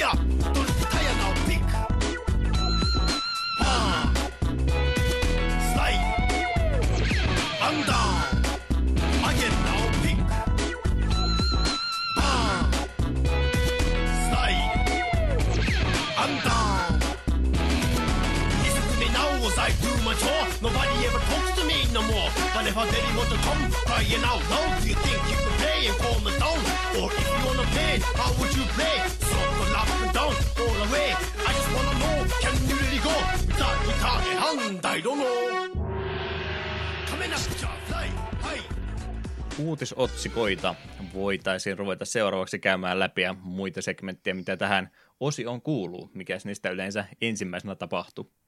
No tässä kohtaan perinteisesti on tänä päivänä pelihistoriassa, eli mitä tapahtui kymmenen, kaksikymmentä ja kolmekymmentä vuotta sitten. Öö, sen ajan, mitä tämä segmentti on ollut, mulla on varmaan ikinä ollut näin huonoja pelejä tähän näin mainittavaksi, mutta itse olen tämän segmentin luonut ja kai minun täytyy sitten näistäkin selviytyä, vaikka välillä vähän vähemmän keskusteltavaa näistä olisi. Ee, elikkäs kahdeskymmenesensimmäinen päivä, ensimmäistä kaksituhattakymmenen, kymmenen vuotta sitten, mitä silloin on tapahtunut. Käydäänpäs nämä kaikki läpi ja sitten saa Eetu sanoa, onko näistä yhtään mitään mainittavaa. Beach Worldin Twist-versio julkaistiin D S:lle tänä päivänä Jenkeissä. Tuo PopCapin kehittämä ja julkaisema pelisarja. Tämäkin versio oli jo aikaisemmin tullut Windowsille ja puhelimille, mitkä varmaan niitä yleisempiä alustoja näille peleille on ollut, mutta D S-versiokin tuosta julkaistu. Sen lisäksi Championship Bass, Bass, Bass, Bass, Bass, Bass Why Must We Fight, on se kysymys, mikä ei vieläkään ole vastausta saanut. Pleikkariversio, eli toi P S yksi-versio on ollut alun perin, se on sitten uudelleen julkaistu tänä päivänä P S kolme ja P S P:lle. Eli kalastuspelistä oli kyse, eikä toista Mega Manin Bassista, jossa nyt jostain kumman syystä sekaisin päässä, päässä ne meni. Mitä muuta tänä päivänä oli? Dynasty Warriors kuusi Empires lisäosa P S P:lle Japanissa julkaistu, eli tuo Omega Forcen hack and slash, ja, ja tämä oli tosiaan sitten tämmöinen lisäosa tuolle perus ää, kuutososalle tuolle pelille. Ja siitäkin konsoliversiot toki oli jo aikaisemmin julkaistu. Sen lisäksi myöskin Vandal Hearts Flames of Judgment oli tänä päivänä julkaistu pleikkari kolmoselle Yhdysvalloissa. Vuoropohjainen strategiapeli kyseessä. siitä myöskin kolmesataakuusikymmentä versio on olemassa, taisi tulla päivää aikaisemmin. Vandal Heartsin jokunen osa sitäkin sarjaa tullut. Tämä oli prequeli tuolle pelisarjalle. Alun perinhän tuo oli siis Konamin kehittämä pelisarja, mutta tässä oli nyt sitten Hijinx Studios ollut tekemässä tätä osaa. Aika erikoista tuommoinen japanilainen sarja ja sitten annetaan jonkun jenkkistudioon tehdä sille oma osansa omituista. No, Konami on tunnetusti sekin omituisia ratkaisuja. Joo, tekikö ne kaksituhattakymmenen vielä jotakin? No ehkä tämä oli, al- ehkä tämä oli alkusoittoa. Mm. Hyvinkin mahdollista. No, onko näistä peleistä tai ehkä pelisarjoista yhtään mitään mainittamaa, mitä haluat mielestäsi pois? Dynasty Warriors kahdeksan olen pelannut. Se jäi kesken. Siinä tuntui, että siinä oli aivan liikaa tekemistä. Ja nykyään jos pelaan musou-pelejä, niin minä mieluummin pelaan jotakin, mikä on joko One Pieceen tai Zeldaan tai johonkin muuhun sarjaan liittyen, mikä on ennestään tuttu. Vaikka ihan kivoja nuo, ilmeisesti nuo alkuperäiset Dynasty Warriorsit kuitenkin on. Ysiä lukuun ottamatta, siitä en ole kuullut mitään hyvää. Ei ole Vandal Heartsista mitään sanottava. Mä toivoin, Hearts... että sä tietäisit niistä vähän enemmän. No kun Vandal Hearts on se pelisarja, että se nimi aina välillä osuu silmään ja tekisi mieli tutustua, mutta enpä ole missään muodossa pelisarjaan koskenut. Mieli kyllä tekisi. Hmm. Täytyypi tutkia sitä vähän paremmin. Beach Worldin kanssa, onko sä näitä pelannut ollenkaan? On jossain puhelimella valmiiksi asennettun. Mulle tulee lähinnä mieleen, että justiin kun Savonlinnassa aloitimme yhteisen polun, niin mä olin justiin muutama kuukautta aikaisemmin tehnyt sen fiksun puhelinostoksen ja olin mennyt nokialaisen ostamaan. Ja nämä oli näitä tämmöisiä vähän aikaisempia, tai no tässä kohtaa oli jo tietysti muut firmat ruvennut tekemään näitä kosketusnäytöllisiä puhelimia, mutta nyt Nokia vihdoin viimein suostui tämmöisen, tämmöisiä tekemään ja mä menin semmoisen ostamaan ja se oli about uh, outdated puhelin sitten jo ensimmäisen kolmen kuuden kuukauden aikana, että kaduttaa edelleenkin, että tuli niin paljon rahaa siihen pistettyä kiinni, mutta siinä oli joku Beach World valmiina ja nyt jonkin verran sitä pelasi ja kosketusnäyttö oli siinä sen verran surkea, että saa aika voimalla painaa ruutua, että se suostui tottelemaan. Eiköhän meistä jokainen ole jotain P J V-lediä pelannut elämänsä aikana. Mm. Kyllähän niitä on. Kyllä, ne on, ne on just, ne on just semmosia ajantappaajia, mutta emme missään kohtaa tietoisesti olisi, ai että nyt, nyt, nyt tekee mieli kyllä pelata P J V-lediä. Mm. Jeps, jeps. Eipä niistä muusta sitten varmaan mitään sanottavaa ole. Juu, ei. Katsotaanpas, mitäs kaksikymmentä vuotta sitten olisi tapahtunut kahdeskymmenesensimmäinen päivä ensimmäistä vuonna kaksituhatta. Tänä päivänä oli semmosia asioita tapahtunut muun muassa, kun Ace Combat kolme Electrosphere oli julkaistu pleikkariversio tuolla Isossa Britanniassa, eli Pala-versio oli tänä päivänä julkaistu. Kyseessä siis tämä Namcon kehittämä Arcade-lentosimulaattori-pelisarja. Arcade- ja lentosimulaattori on vähän poissulkevia termejä, mutta minkä nyt tällä tavalla. Tänä päivänä olisi myöskin tapahtunut tuolla studiopuolella tämmöinen siirtotapahtuma. Tuo Raid Software oli ostanut Wayward Designin tänä päivänä. Mä en tiedä minkä takia mä näistä kirjoitin muistiinpanoja, kun välttämättä ei hirveästi ketään kiinnosta, mutta yritetään nyt ainakin kuulostaa kovinkin tietävältä vähän sen.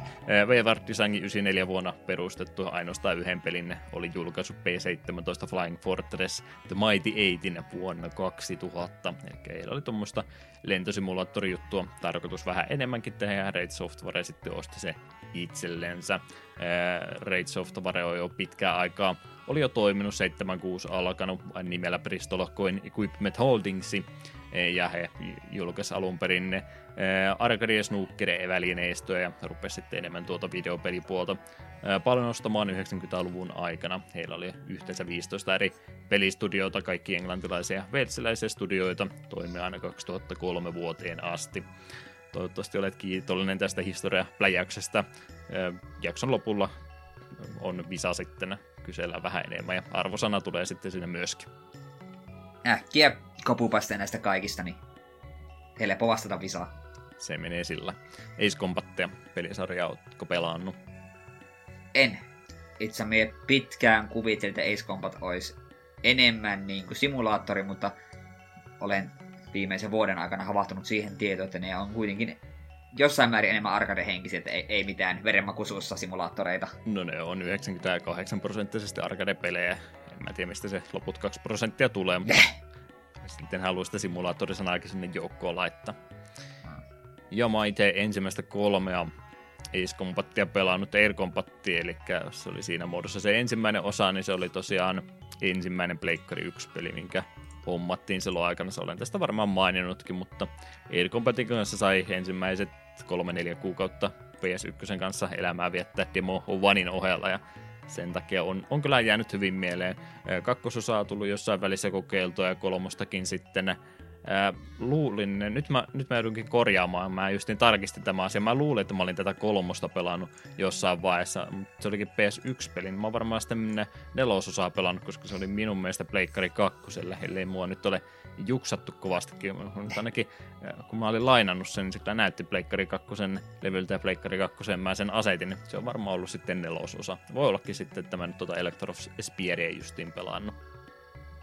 Ja jostain kumman syystä ensimmäinen Air Combat oli meillä ruokakaupan eteisessä silloin, kun ei niitä enää pitänyt olla missään, mutta semmoinen oli jostain repästy. En muista sen kyllä ikinä rahaa laittaneeni, koska oli, oli pleikkarin versio, niin miksi tuohon arcade-koneeseen mitään laittaisin. Paremmin se olisi pyörinyt ja joo, mutta yhtä rumalta se näytti. Jeps, jeps. Sitten vielä kolmenkymmenen vuoden päähän tässä kohtaa ne ongelmat aiheutui, kun mä en oikein löytänyt yhtään mitään kerrottavaa tässä kohtaa. Piti pari päivää vielä hutiikin heittää yhdeksästoista päivään ensimmäistä vuonna tuhatyhdeksänsataayhdeksänkymmentä. Näinkin hittipeli tänä vuonna oli julkaistu kun Rom toisen karaoke Volume neljä TurboGrafxi C D:lle julkaistu äh, karaoke-pelisarjan osa Japanissa. Eli ei, ei ole kukaan tämmöistä ikinä pelannut. Neka Venuen kehittämä sarja kyseessä, viisi eri karaoke-levyä heiltä tuli ulos, ja he myöskin sitten ne toimittavat noita mikrofoneja, miksereitä ja kaiuttimia näitä pelejä varten. En edes vitsillä kysyä, että oletko tätä pelannut, mutta noin ylipäätänsä näitä karaoke-pelejä ja muita, niin onko näiden kanssa mitään harrastusta ollut? Ei ole kyllä karaoke-peleistä minkäänlaista kokemusta, ylipäätään karaokeista kokemukset on jäänyt vähän siihen, että vähän humalan tilan puolella pitää olla, ja sillankaan en yksinään kyllä karaoke mene laulamaan. Joo, mä oon pitänyt huolta siitä, että kukaan ei ole ikinä kuullut mua laulamassa, ja yritän tästä edelleenkin kiinni pitää, että ei tämmöistä vierrettä tule koskaan elämässä tapahtuma. Sen verran juro suomalainen.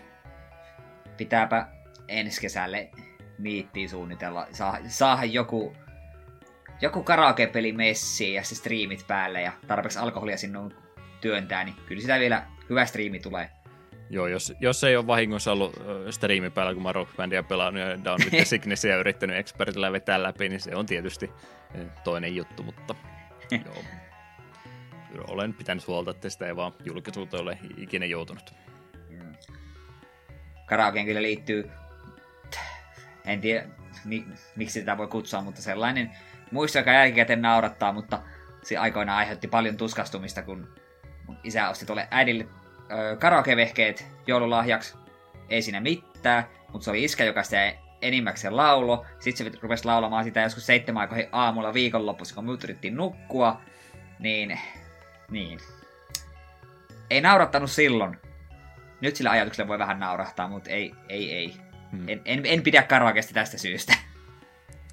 Silloin kun tota, enemmän tuli baareissa muussa pyörittyä, eli heti kun mahdollista kahdeksantoista ja kaksikymmentä ikävuoden välissä oikeastaan kun muiden mukana oli, niin silloin muistan, että ihmiset yritti sitä karaokea vähän enemmän. Ja mä olin vielä tuossa kohtaa, vaikka nyt ennen paljon enemmän musiikkia kuuntelinkin, niin se oli kumminkin englanninkielistä, niin mä näitä suomalaisia iskelmäkappaleita ja laulun sanoja osannutkaan, niin eihän nyt kehannut sitten mennä sinne opettelemaan liveenä.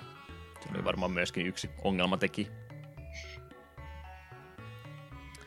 Jeps, jeps. Siinä oikeastaan tällä kertaa kaikki tästä segmentistä. Ruvetaanpa käymään noita retroimpia uutisia seuraavaksi läpi. Tehdäänpä näin. Elikkä ensimmäisenä, tämähän me oikeastaan pikaisesti mainittiinkin viime jaksossa. Nimittäin tämänvuotinen Awesome Gameston Quick Speedrun-maratoni onnistui jälleen kerran rikkomaan ennätyksiä, kun se keräsi Prevent Cancer Foundationille yhteensä kolme miljoonaa sataviisikymmentäkuusituhatta dollaria. Summa on tapahtuman suurin tähän mennessä, ja sen myötä GameStone Quick-tapahtumat ovat keränneet yhteensä yli kaksikymmentäviisi miljoonaa dollaria hyvään tekeväisyyteen. Se on paljon. Joo, se on paljon. Ja tämähän tosiaan silloin, kun äh, silloin viime jaksoa kun nauhoiteltiin, niin tämähän lähti niitä aikoja juuri pyörimään. Sillä vähän yllättäen. Tai ettei siinä Samalla mainitaan, että ei, t- ei tullut enää viime aikoina niin paljon tämän kanssa aikaa sitten vietettyä. Mulla tuli sitten, en tiedä sen inspiroimana vai minkä takia, että mä itse asiassa kattelin aika paljon tota nyt pitkästä aikaa, että aika monta vuotta on ollut sillä, että ei, ei ole livenä oikein jaksanut ollenkaan, ja sitten jälkeenpäin muutaman videon sieltä täältä vilkunut, mutta nyt tuli ihan livenä katsottua jonkin verran, ja sitten jälkeenpäinkin tavallista enemmän on tullut videoita käytyä läpi, että hyvin ne jaksaa siellä edelleen jatkaa ja kasvua tapahtuu edelleenkin, vaikka koko ajan siellä joku yrittää huutaa, että ne on jo aikoja sitten mennyt pilalle, mutta numerot näyttää toiseen suuntaan. Katsoja on enemmän ja lahjoituksetkin kasvaa koko ajan.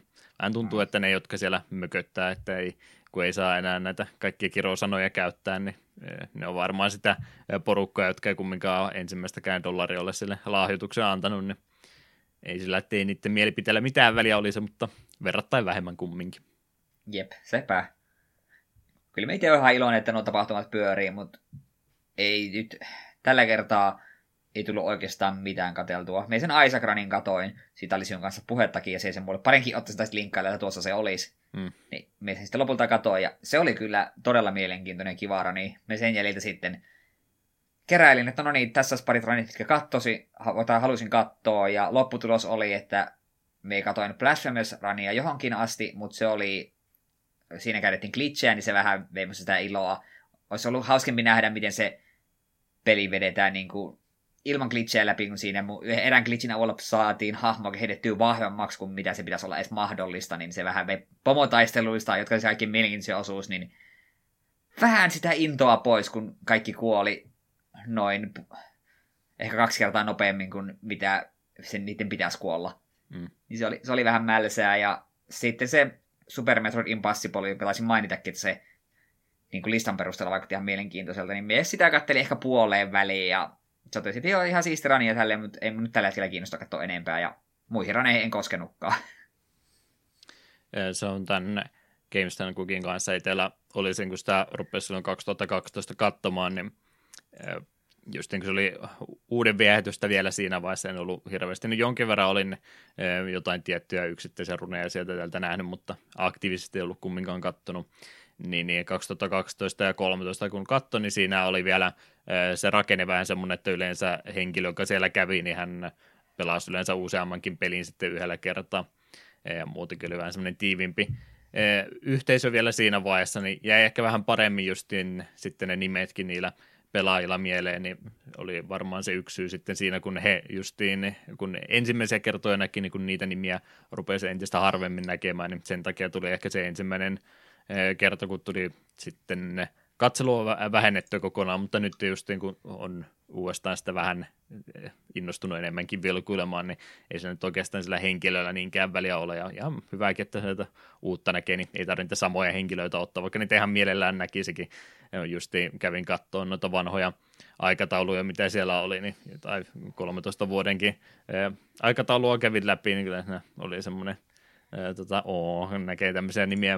En ole ajatellut teitä puoleen vuosikymmeneen ollenkaan, mutta toivottavasti teille kuuluu edelleenkin hyvä, että paljon tuttua oli siellä joukossa, pari vanhaa suosikkia kävin sieltäkin katsomassa niitä vanhempia, että niissäkin vielä arvoa löytyy, vaikka taktiikat ja strategiat on varmastikin mennyt moneen kertaan uusiksi ja ajat rikottu ja useammalla minuutilla, niin siltikin niin niissä vanhoissakin on vielä sitten hyvää katseltavaa. Mutta jo ihan noita, mitä Eetukin mainitsi, niin oli, ne oli kyllä varsin hyviä runeja, siellä oli myös Fallout ja Anthology, missä oli kaikki pääsarjan pelit pelattu läpi, paitsi seitsemän kuusi, koska sitä varmaan edelleenkin kuvitellaan, että sitä ei koskaan julkaistu. Yksi pelaaja veti ne kaikki yhteen putkeen läpi. Ykkönen ja no, kakkonen siis menee kyllä yllättävän nopeasti läpi, kun vaan tietää, mitä tekee. Mm. Siis miehän on edelleen sitä mieltä, että Falloutteja on tullut vaan ykkönen, kakkonen ja Tactics. Et mm. mä en tiedä, mistä se puhu, muusta se puhut. Niin, ja sen takia se oli niin nopea. Jep. Ja ei ole sen jälkeen tullut. Mä tykkäsin kanssa kovasti, vaikka ei speedrunaamista ole ollenkaan, niin siellä oli tuosta Clone Heroista, eli tämä P C-pohjainen Guitar Hero-klooni, niin siitä oli semmoinen tunnin showcase, missä oli ilmeisesti tämän hetken kovin tuon pelisarjan pelaajan niin laitettu vähän näyttää, että mitä kaikkea siellä pystyy tekemään, niin se oli itselle ainakin erittäin mielekästä katsoa monet. Niitä just kun tulee tämmöisiä showcase-juttuja, on niitä Tetristä ja tämmöistä alua aikaisemminkin, niin yleensä mököttää, kun ei tehdä sitten speedrunaamista ollenkaan, mutta ei sun mua oikeastaan haittaisi, vaikka olisi joka päivä semmoinen yksi tunnin blokki siellä annettu, että jotain muita pienempiä ee, tota, tota, peliyhteisöön, niin pääsee vähän näyttämään, että minkälaista peliä heillä siellä joukossa on. Ei se nyt ainakaan mun mielestä sitä ee, maratonin luonnetta siinä nyt menee pilaamaan, siellä välillä näytetään vähän muutakin. Mm. Mutta, mutta paljon hyvää katseltavaa siellä jälleen kerran on, ja YouTubessa pikkuhiljaa rupeaa kaikki runit olemaan, niin sieltä vaan sitten yksin kerralla läpikäymään. Joo, pitää se Super Metroid Impossible katsella loppuun, se oli, se oli ihan mielenkiintoista settiä. Mm. Ää, niin jo, siellä oli se Link to the Past -runi kanssa muuten aika jännä, siellä oli se crowd control juttu otettu mukaan, niin vähän samassa hengessä kuin Twitch Plays Pokemonia oli aikanaan, missä pääsi tota, tota, tuo, tuo chattiin ohjastamaan sitä hahmoa, niin siinä oli tehty siis sillä, että oli Link to the Past -pelinä, mutta siitä oli se randomizer vedetty, eli siellä oli arvottu ne esineet vähän minne sattui, ja sitten oli laitettu tämä crowd control-systeemi siihen päälle, että siellä pystyy ihmiset itse vähän omia komentoja, ei sillä itse pelihahmoa pystynyt ohjaamaan, että itse speedruna ja ohjasti hahmoa, mutta kaikkia muita juttuja pystyy laittamaan, että no nyt on jääfysiikat päällä, no nyt sulla ei ole pommeja ollenkaan, no nyt sulla on tota, nuolia yhdeksänkymmentäyhdeksän, no nyt sulla ei ole niitä enää ollenkaan, nyt sulla on, eh, kerrasta henki lähtee pois, kun otat vahinkoja, tämmöisiä juttuja lennosta heittelee, niin se oli kyllä ihan mielenkiintoista. Ja tietysti mm. meni, meni yli sen o, tota, annetun ajan, koska chatti oli tietysti vähän minkälainen olikin. Ei nyt ole mitään helpotuksia to- toki annettu. No ei tietenkään. Sehän on ihan hurjuutta. Mm. Joo, no tuohan kyllä sitä jännältä voisi tuon kyllä vilkasta. Se oli ihan hauska. Se on vähän ehkä pitkä, ettei sitä kokonaan tarvitse katsoa, mutta alusta jos vähän katsoo, niin se on jo näkee, minkälainen oli. Ja luonteeltaan se runi. Varsin mm. hauska. Mut joo, mennäänpä sitten eteenpäin. Blake J. Harrisin vuonna kaksituhattaneljätoista julkaistu Console Wars-kirjasta ollaan julkaamassa puolitoista tuntinen dokumentti. Nimensä mukaisesti tarina kertoo Nintendon ja Segan välistä kilpailusta yhdeksänkymmentäluvun aikana. Dokumentti sai esityksensä S X S kaksi V-filmifestivaalilla maaliskuussa. Enpäs tiennyt tämmöinen kirja olemassa. On sitä puhetta ollut. En, olikohan tämä nyt se kirja, missä oli ehkä vähän e, turhan paljon yritetty dramatisoida asioita, eikä to, to, to, pelkästään vaan semmoinen tietokirja ollut kyseessä, että se vähän ehkä yrittää sinne draaman puolellekin päästä. En tiedä, onko se nyt välttämättä tarpeellista, mutta varmaan sillä tavalla saatu siitä vähän myyvämpi kirja. Tuosta ainakin puhetta oli tästä jonkinlaista tämmöistä versiota oli pitänyt tulla. Mä en tiedä nyt, onko nämä sitten sulkenut pois, että jossain vaiheessa oli puhetta jostain T V-sarjastakin, että ne tekisi semmoiseenkin muotoon. Mä en tiedä, onko se nyt sitten vaan tiivistetty tämmöiseksi vai onko siitä semmoinenkin vielä tulossa, mutta jotain muutakin projektia sen ympäriltä on ollut kyllä pisempää työn alla. On vähän erikoinen tietysti tarinana aihe, mutta miksei siitäkin voisi yrittää. Niin. Olisi ehkä tuommoinen, että sen voisi joskus vaikka katsellakin. Mutta ei suuria tunteita jonkin herätä. Niin, eiköhän siitä jonkinlainen katsottava versio myöhemmin sitten julkaista. Jep.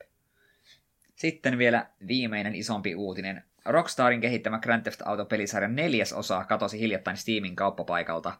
Syyksi studio kertoi pelin kytkyksessä olleen Games for Windows Live-palveluun, jonka tuki lakkautettiin vuonna kaksituhattaneljätoista. Microsoftin tuen loputtua pelille ei ole ilmeisesti mahdollisuutta luoda uusia käyttäjäavaimia, ja Rockstar on luvannut kuitenkin ilmoitella ja selvitellä, että mitä muita mahdollisuuksia pelin jakamiselle olisi P C-alustoille.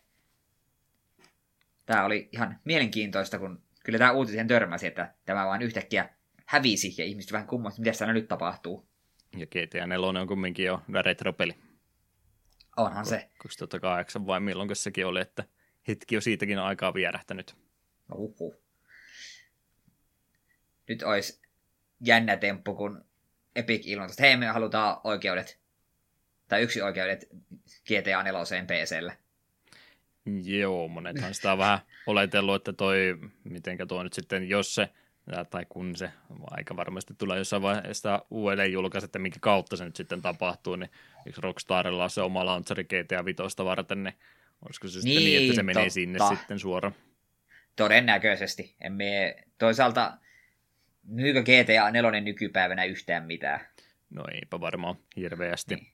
Niin kyllähän tuo vitonenhan my, menee edelleen kansaan, kun puuro hulluille, mutta en sitten kyllä tiedä, onko kukaan nelosen, nelosen käyttänyt ajatustakaan viimeiseen useampaan vuoteen. Ja eikö G T A viisi kumminkin pysty edelleen ihan ostamaan Steamin kautta, ettei siinä sen kannalta mitään ongelmaa ole, se vaan, että kun sä ostat sen, niin sinä voi niitä ulkopuolisia launchereita sitten myöskin vaatia. Niin. Että, että täytyy katsoa sitten, mitä ne siellä joutuu tekemään. Näitä tarinoita on kyllä enemmänkin ollut, että on ollut tämä Games for Windows Live peleihin laitettu ja sitten sen repiminen pois on ollut vähän tuskallista. Jotkut ei edes viitti sitten sen takia siihen hommaan ryhtyä ollenkaan, mikä vähän harmi. Niin, niin voi kyllä myös hyvinkin just olla, että sen takia Rockstar toteaa, että ei ole vaivaa arvostaa, että pitääkää tunkin ne. Aina välillä tulee jotain Steamin pelejä laitettua päälle ja sitten ihmettelee, että aina tämä yrittää tätä, tätäkin juttua vielä uudestaan laittaa ja siellä tulee sitten nousee esille noin kolmesataakuusikymmentä kaverilistat ja sieltäkin taas katsoo jotain ihmisiä, joita jo vuosikymmenen nähnyt ollenkaan, että mitähän heillekin on mahtanut tapahtua, mutta siinä se avatari vielä ikiunessa on, että ehkä sinä jonain päivänä vielä tulet takaisin. Mm. Joo, toi nelososa on, on kyllä semmoinen, että ei muistan, että siitä paljon puhetta oli silloin, kun se tuli ja ihmiset siitä tykkäsikin, mutta viitolle oli sitten vielä ihan omaa luokkansa sen jälkeen. Joo, ostin nelosen joskus käytettynä Pleikka kolmoselle ja pelasin sitä ehkä tunnin ja äh, en sitten ikinä jatkanut. Ja vitoinen mulla on korkkaamatta vieläkin hyllyssä. Hmm. Eli jaksoaihe siinä siis sitten joskus tulevaisuuteen. Niin, kumpi, kumpi niistä? Nelonen vai vitonen? Niin, no nelonen varmaan ensin. Vitonen niin. Nyt sentään todella tuore vielä on. Ei siitä voida niin, puhua. No, mut eihän nyt enää monta vuotta tarvitse mennä. No se retrospektiivi sitten, että yksi kerrallaan läpi. Totta, kun ykkönen ollaan jo käsitelty. Mm. Ei muuta kuin Londonin ja kakkosen kimppuun seuraavaksi. Jep. Saanko mä olla nyt vähän niin kuin sä olit niiden Fallouten kanssa, että mä kuvittelen, että ei ole Londonin jälkeen mitään G T A-pelejä tullutkaan. Vai kakkonen, kumpi, oliko Londonin ykkösen vai kakkosen lisäri? Mä, mä oon näin hyvää tota, teeskentelijä, kun mä edes muistakaan, kumpi oli kumpi. London tuli ykköseen, mm. kakkonen oli sitten monipuolisempi ja kaikin puolin parempi peli. Joo, se on aina hyvä semmoinen äh, tapa ärsyttää keskustelua, kun puhe menee G T O:hin ja sitten sanoo, että no, mun mielestä se meni vähän pilalle se pelisarja, kun se meni kolmanteen ulottuvuuteen. Se on semmoinen hyvä keskustelun aloittaja. No, mie pidän edelleen siitä kiinni, että Chinatown Wars on varmaan paras G T A. Se menee vielä tähän kategoriaan kumminkin. Jep, aion helvetin hyvä peli. Pitäisi pelata varmaan uusiksi jossain välissä. Saisi tekosyyn, etti D S jostain. Mm. Jeps, jeps. Mitäs pikauutisia täällä joukossa oli? Yhden jutun olin tänne laittanut, mikä aiheutti tietysti paheksuntaa kovastikin. Final Fantasy seitsemän remake myöhästyy pikkasen. Ei nyt paljon, mutta pikkasen kumminkin. Huhtikuun kymmenes päivä oli laitettu, että ei nyt montaa viikkoa lisää aikaa annettu. En tiedä, mitä ne siinä ajassa meinaa aikaa, aikaiseksi saada vähän lisää hiuksia Cloudin päähän vai muotoiluvaahtoa sinne lisää vai mikä tässä nyt on idea, mutta muutaman viikon vielä lisää aikaa sen kanssa ottaa ja huhtikuussa sitten päästään tuota vihdoin viimein pelaamaan. Todellisuudessa ne ei kehannut vielä kertoa, että ei sitä peliä oikeasti ole vieläkään olemassa. Edelleenkin, niin. Se oli se vitsi, että mä edelleenkin epäilen, että tämä voi myöhästyä ikuisesti, että se on mahdollista. Joka kerta, kun tuo julkaisupäivä lähestyy, niin siitä on aina parilla viikolla eteenpäin ja vielä vuoden päästä. Ky- kyllä se ihan oikeasti kohta tulee. Hmm. Tota, jos tässä nyt kumminkin käy niin, että se peli julkaistaan jonain päivänä, mä oikein ties, mitä mä tuon kanssa teen. Tuo on nimittäin toi kaksituhattakaksikymmentä vuosi nyt vähän semmoinen, että mitenkä tässä nyt käy vuoden lopussa, että Pleikkari Vitoinen tulee, niin onko se sitten kaksituhattakaksikymmentäyksi ja kaksituhattakaksikymmentäkaksi, niin käykö ne samaa kuin Pleikkarin nelosen kanssa, että saadaan lähinnä vaan remastereita näistä peleistä, mitä viimeisenä vuonna julkaistiin edelliselle konsolille. Veikka, että varmaan tälle käy sitten ihan sama juttu viimeistään siinä kohtaa, niin. Kun sen kakkososan sitten tekee tuosta. Niin, minä vähän nimittäin veikkaan, että se, se kakkososa niin viimeistään tulee Pleikka Vitoselle ja olisi typerää. Paitsi jos on taaksepäin yhteen sopinut, sittenhän se on sama, vaikka ykkönen olisi Pleikka neloselle. Mm. Mut silti, äh, en tiedä. Eiköhän ne tulee molemmat Pleikka kutoselle sitten joskus, niin ihan sama. No se on tietysti vaihtoehto myöskin, mutta mut se just, että kun mullakin on vain se normi pleikkari tällä hetkellä, niin se on ää, tekniikalta on tietysti taas Prohon verrattuna vähän rajoittuneempi. Proota mä en nyt enää tässä, vaan se viittis ostaa jossain välissä. Mä sitä vielä harkitsin, mutta en mä nyt tiedä, onko se mitenkään tarpeellista, niin todennäköisesti se menee sitten sen pleikkari vitosen kanssa odottamiseen, ja sitten mä en varmaan sitä julkaisussa kumminkaan ostamassa, niin mä pääsin silloinkaan pelaamaan, niin on sitten vaan, että oottelen sitä P C-julkaisua tuolle noin, niin Ei tarvitse sitäkään miettiä. Mm. Mietitte sen silleen, että jos tuo nyt joskus ulos tulee, niin katsellaan, katsellaan vähän arvioita ja niin poispäin. Ja sitten ehkä hyvin, hyvin epäileväisenä ostetaan jossain välissä, mutta ei mulla kyllä mitään palavaa intoa tuohon ole tässä. Tätä on odotettu niin kauan ja niin paljon kuultu kaikkea epäilyttävää, niin sori, nämä sillat on poltettu ja niin pahasti, että saattaa olla, että en tuonne, tuohon enää palaa. Aloita Switchillä uudelleen sen seis, perusseiskan porttauksen. Riskihän tässä tietysti on, jos sitä heti julkaisussa ostaa ja ajattelee myöhemmin sen pelata, niin spoilereilta välttyminen voi olla aika vaikeaa. Niin, totta. Täytyy vähän varovainen olla sitten. Täytyy varmaan lopettaa netin käyttäminen siihen asti, kunnes se on pelattu. Mm, jep. Jeps, jeps. Mitäs tota romhackingin puolella sitten oli? Se sanottakoon, että fanikäännöksiä ei tule ole tällä kertaa ollenkaan. Aiheutuuko tästä pahaa mieltä? Ei oikeastaan. Ei tarvitse lausua omituisia englanninkielisiä tai japaninkielisiä nimiä. Mm. Ei ollut tällä kertaa. Ei tule sinne kategoriaan mitään heitettäväksi. Oli lähinnä päivityksiä vanhoihin juttuihin, niin ei niitä nyt ruveta uudestaan ottamaan. Mutta romhack-puolella oli yksi vähän mielenkiintoisempi julkaisu nimeltänsä eight Poundi. Mikäs tämä tämmöinen mahtaa olla? Kyseessä olisi romhäkki, joka muuttaa Earthboundin Final Fantasy-peliksi. Nyt menee aika mielenkiintoisen puolelle. Eli ideana olisi siinä, että taistelusysteemi on pidetty samanlaisena kuin Earthboundissa oli, mutta muuten sitten käyttöliittymät, hahmot, viholliset, kaikki muu on oikeastaan muutettu Final Fantasyn näköiseksi. Lisäksi sitten tuon häkin tekijät Polynum ja Mareeta on balansoinut tuota peliä pikkasen uudestaan ja tehneet pelistä samalla hieman haastavamman. Enemmän bosseja ja kaikkea muutakin sinne on laitettu, että käytännössä oma tarinakokonaisuutensa tuo olisi. Ja tuo tarina tässä romhackissa sijoittuu löyhästi tuonne Final Fantasy kahdeksan olematta kuitenkaan liian vakava. Eli Final Fantasy kahdeksan hahmoja tässä sitten hyödynnetään ja sen kolme D, tai itse asiassa ei sen kolme D-hahmoja tehty spriteiksi, koska Final Fantasy tietysti on näitä samoja vihollistyyppejä ollut, niin siellä on sitten niitä samoja vihollisia, mutta sitten niitä vanhempia kuusitoista-bittisiä spriteja hyödynnetty. Tämä on vähän erikoislaatuinen romhäkki, mitä tunteita tämmöinen ideatasolla ei se herättää. Hämmennystä ja lievää mielenkiintoa.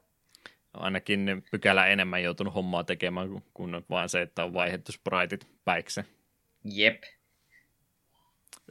Tämä tota, Polynymi, joka tässä oli, niin ymmärtääkseni tämä on sama henkilö, joka nyt on näitä äh, Woolsey Fan Company-käännöksiä tehnyt, missä on kanssa niitä vähän taiteellisia vapauksia otettu, eli ne oli niitä käännöksiä, missä on yritetty sitten yhdeksänkymmentäluvun Nintendo of America-tason käännöksiä tehdä, niin ihmiset on kyllä arvostanut, tykännyt kovastikin tästä, että tekee ainakin vähän erilaista. Osa on vaan sitä mieltä, että no, jos sulla nyt on se tietotaito kääntää, niin miksi et sä tee niitä kunnolla?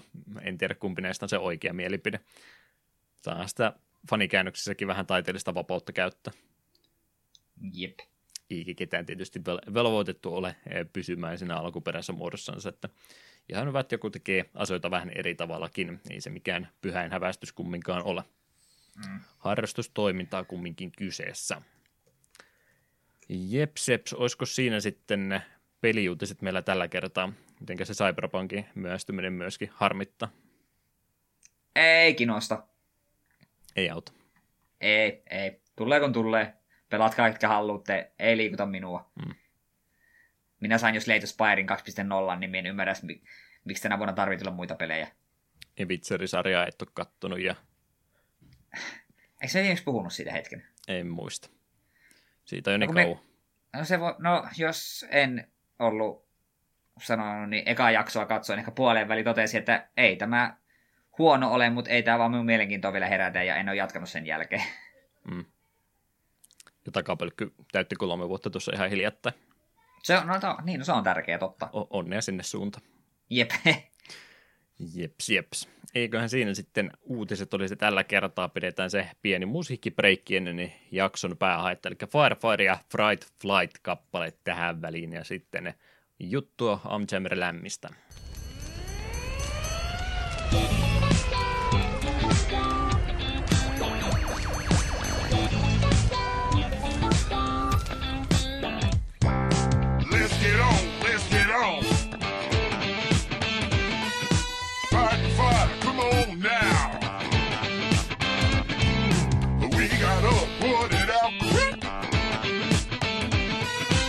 That's what I'm talking about. Hold the hold is real tight and get ready for a real fight.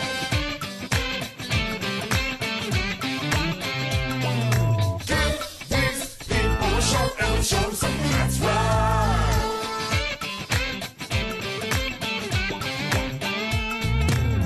Having fun. I've been doing the fears, let me tell you a little something.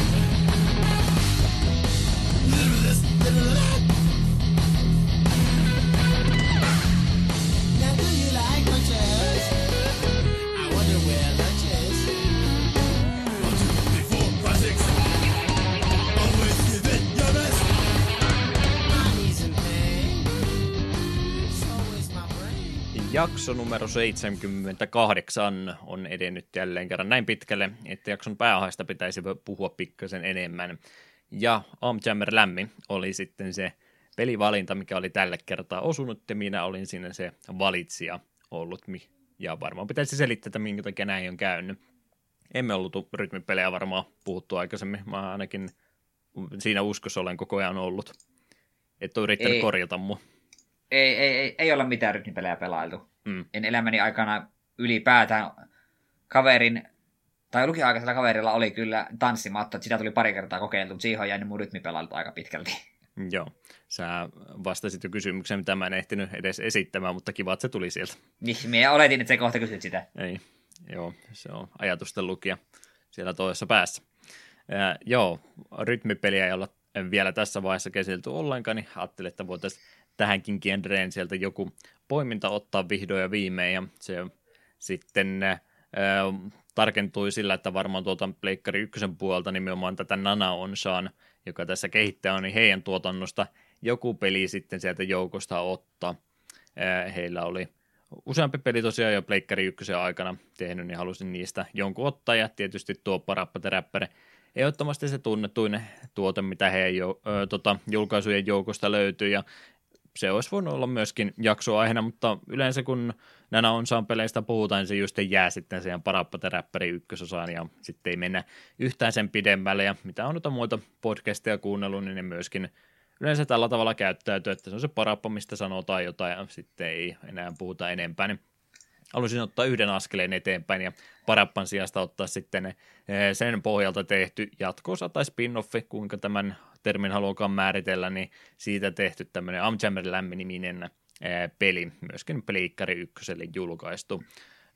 Nana Onshasta tosiaan pari sanaa, kyseessähän siis on japanilainen pelistudio vuonna yhdeksänkymmentäkolme perustettu, ja perustajana oli sitten muusikko ihan Masaya Matsura, eli on sitten tämän myötä tietysti on varmaan valikoitunut se, että minkälaisia pelejäkin halutaan tehdä, kun on itse muusikko laitettu sitten pelistudion johtajaksi.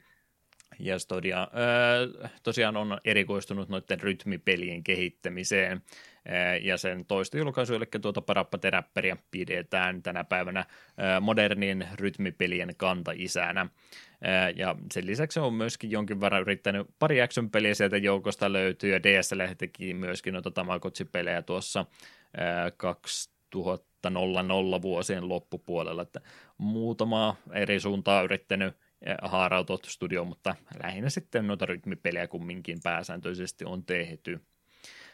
Heidän viimeisin projekti, mistä oli puhetta, oli tämä Project Rap Rapitti, varmaan oli meillä pikauutisissa mainintaa tästä silloin ensimmäisten jaksojen joukossa. Tosiaan Kickstarterissa haki rahoitusta tuota peliä varten vuonna kaksituhattaseitsemäntoista, mutta jäivät sitten tosi kauaksi tavoitteestansa, niin sitä ei koskaan sitten toteutettu. En tiedä, onko kokonaan peruutettu, mutta ainakin siihen asti, kunnes joku rahoitusmalli sen löytyy, niin ei varmaankaan olla sitä ennen tuota peliä näkemässä, josko sitten ikinä. Oliko Nana Onsha nyt sitten, ei tule muuten tuttu. Olitko noita Tamagotchi-pelejä juurikin pelannut? No enpä kyllä. Täytyy myöntää, että kun tuo äsken vilkaisin heidän koko pe- pelikavalkaadissa, niin nimiltä tunnistin Parappan ja Vibripponin. Ja Vibripponinkin vaan sen takia, että sä oot puhunut siitä minulle. Joo.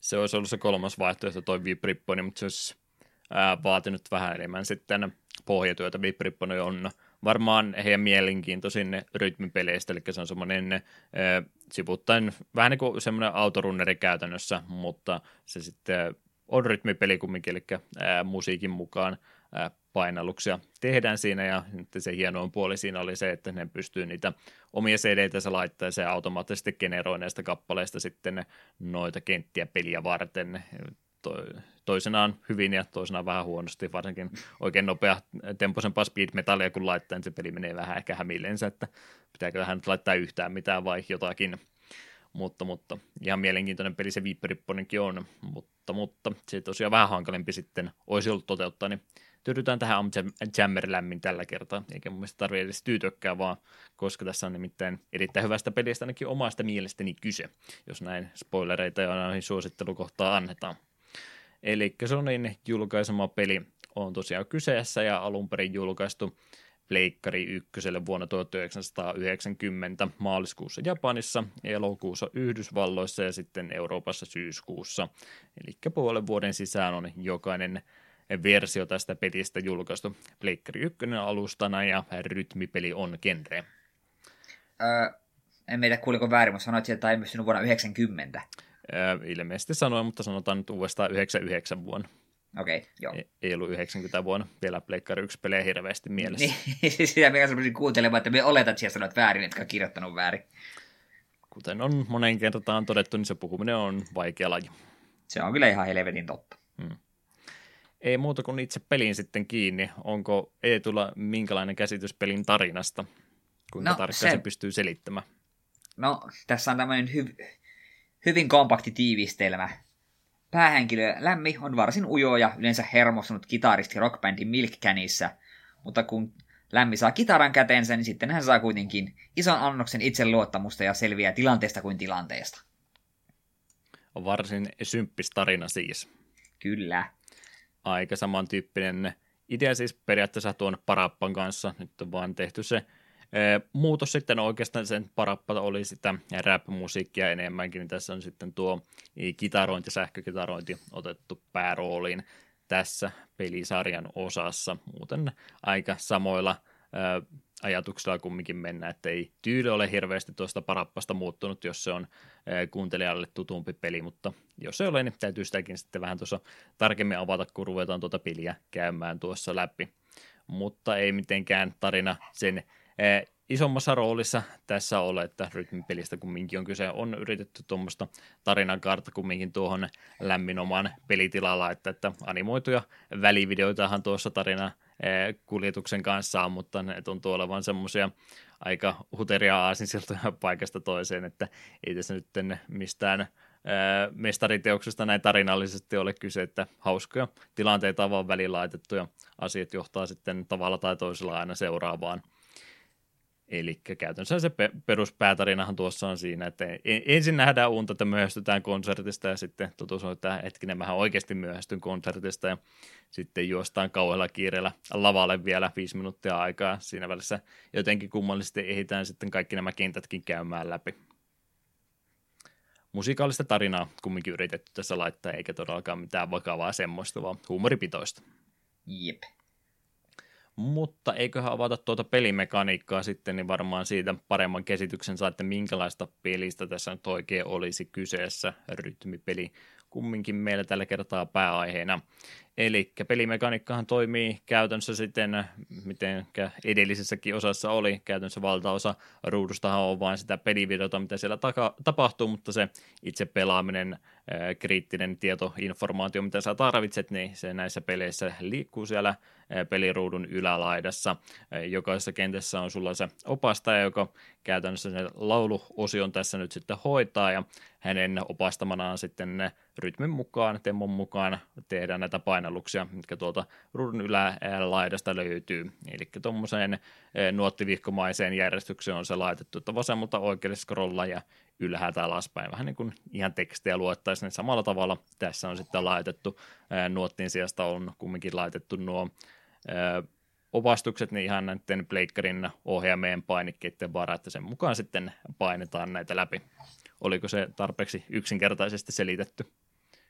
Omituisen, Kyllä. omituisen monella sanalla. Joo, väittäisin, että jokainen, joka näkee pelikuvaa edes kymmenen sekuntia, niin ymmärtää, miten homma toimii. Hmm.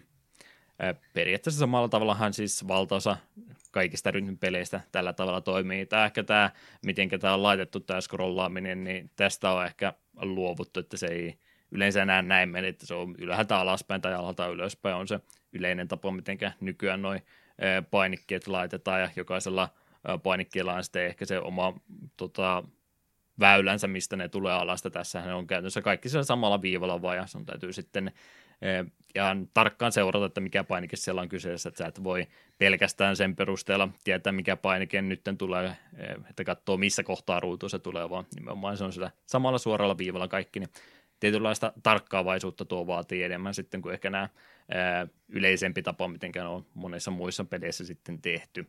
Mm. Kyllä, kyllä, ja se tosiaan, kun se on tuolla tavalla laitettu vasemmalta oikealle menemään läpi, niin siinä tulee semmoinen pieni, pieni hypäys, mitä tietysti jos vaan rytmissä pysyy, niin mikä varsinainen ongelma ole, mutta ehkä ihmisillä, joka on vähemmän noita rytmipelejä pelannut läpi, niin se riviltä alaspäin hyppääminen niin voi olla semmoinen pieni ongelmakohta, ainakin muistaa itse, kun Parappa-aikaa kerran pelasin, niin siinä just niin tämä Tämä oli varmaan se iso ongelma, että kun ei vielä rytmitajua hirveästi ollut, niin se riviltä toiselle hyppääminen itsellä oli aina se, että siinä ne virheet varmaan tapahtui kaikki. Joo, voin tällaisena aloittelijana sanoa, että se todellakin meinasi olla vähän ongelma. Hmm. Varsinkin kun se tempo ei välttämättä muutu, mutta se tahti saattaa yhtäkkiä hypähtää ää, tosi nopsaksikin, että välillä on semmoista ää, muutama piitti tyhjää ilmaa siinä opastajan ja ää, oman osan välillä, ja sitten saattaa yhtäkkiä ää, tullakin tosi nopeita, että siinä täytyy sillain kyllä ää, tarkkaavainen olla koko ajan. Todennäköisesti joutuu siis useamman kerran yrittämäänkin. Mä jo menen tonne ää, enemmänkin vaikeustasoon mun puolelle, mutta täytyy nyt tuokin yrittää tavalla tai toisella selittää. Hmm. Mutta kuten sanoin, niin tässähän siis se pääroolissa on tuo sähkökitaran soittaminen Um Jammer Lammissa, niin sen myötä myöskin pikkasen tuo itse pelin soundtrack ja muukin on, on erilainen kuin mitä sitten Parappa the Rapper -pelisarjassa.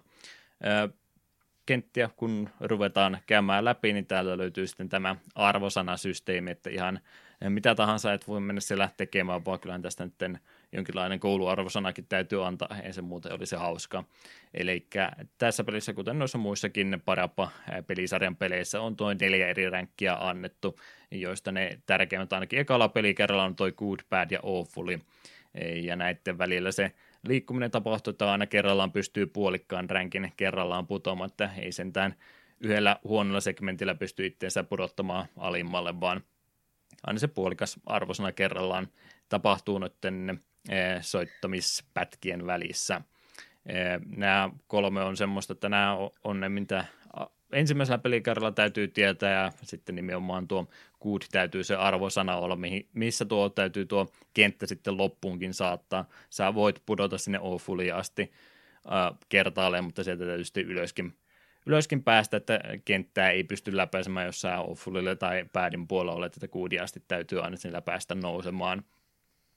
Cool rankki on sitten asia erikseen, se täytyy tehdä aina toisella pelikerralla. Mä puhun siitä vaikka kohta vähän enemmän, mutta ihan näin lähdetään nyt eka kertaa peliä pelaamaan, niin tavoite olisi siihen kuudiin asti päästä, ja se mitenkä siinä päästään, niin yritetään mahdollisimman tarkkaan ne painalluksetkin saada sitten kohdallensa osumaan. Onko arvosanasysteemistä mitään mainintaa, oliko kovinkin helppo seurata, että missä kohtaa ollaan menossa? Joo, sitä oli helppo seurata, mutta mieli ei kyllä ollut kovin korkealla, kun siinä kuudissa pysyminen ei ollut mikään itsestäänselvyys. Mm.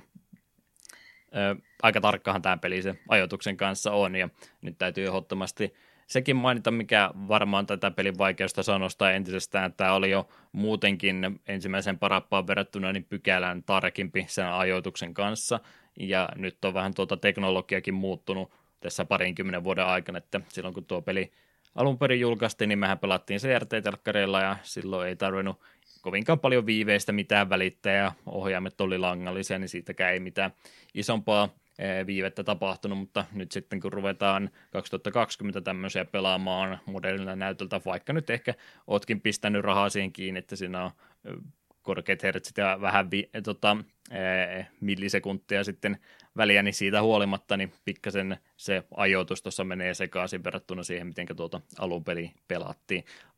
Pistätkö pelkästään sen piikkiin, minkä takia olit ehkä niinkin hyvä kuin olit? En pistä pelkästään sen piikkiin, että minä väitin, enemmän menee vaan siihen, että minä olen jo vanha ja raihnainen ja ei ole juurikaan kokemusta rytmipeleistä. Meno oli aika kylmää. Hmm.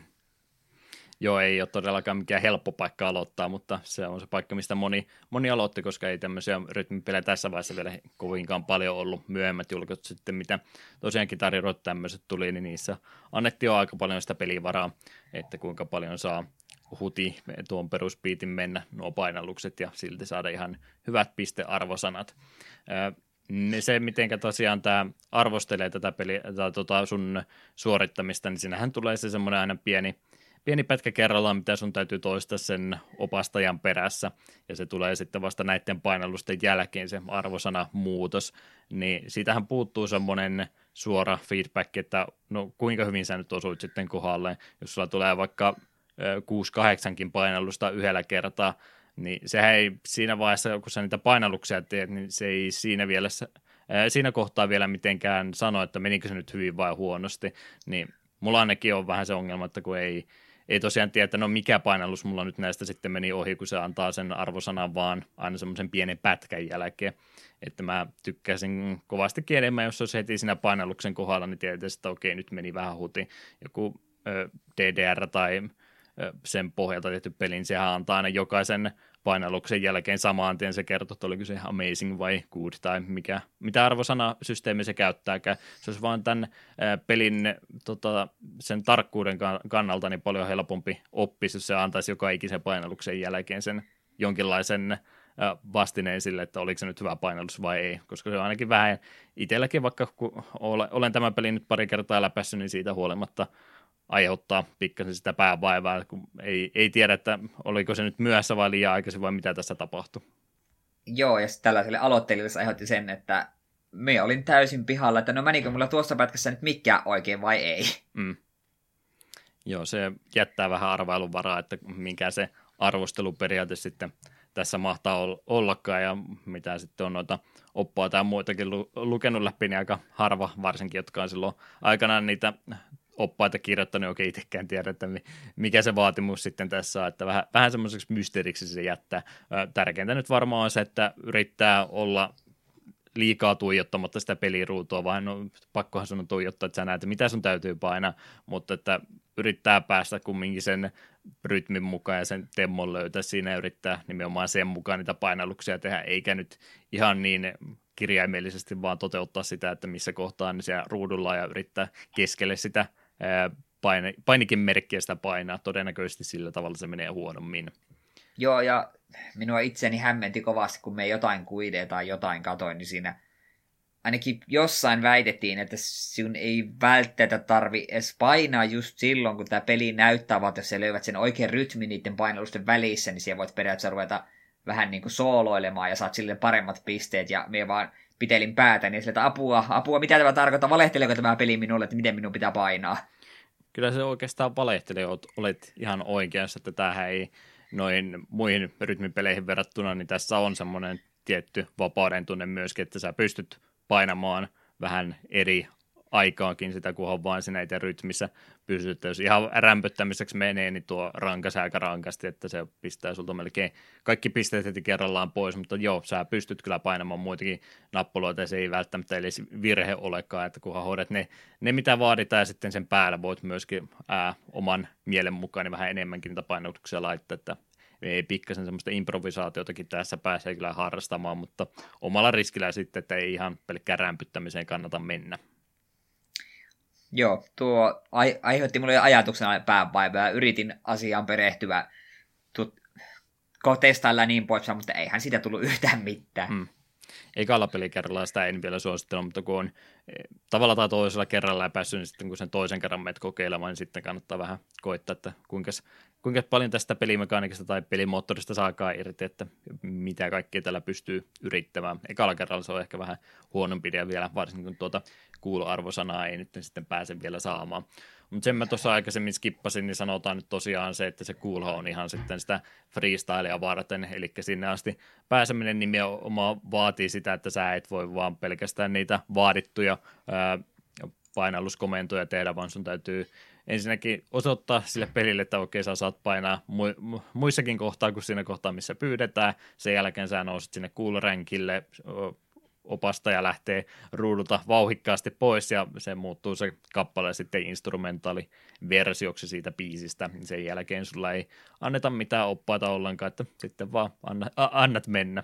Ja siinä on oikeastaan sama periaate kuin siinä muussakin eh, opastetussa kohdassa, että edelleenkin täytyy sen eh, kappaleen temmon mukaan ne painallukset mennä, että ihan mitä tahansa ei pysty tekemään, mutta jos niitä isoja pistemääriä haluaa, niin se vaatii sitten nimenomaan tämän freestyle-moden, että pelkillä vaaditulla painalluksella, niin tuossa nyt ei mitään isoja pistesummia pääse tekemään, muutamia satoja, sitten kun sä rupeat freestylemaan, niin mennään jo reilusti yli tuhanteen siinä vauhilla, jos siinä onnistuu.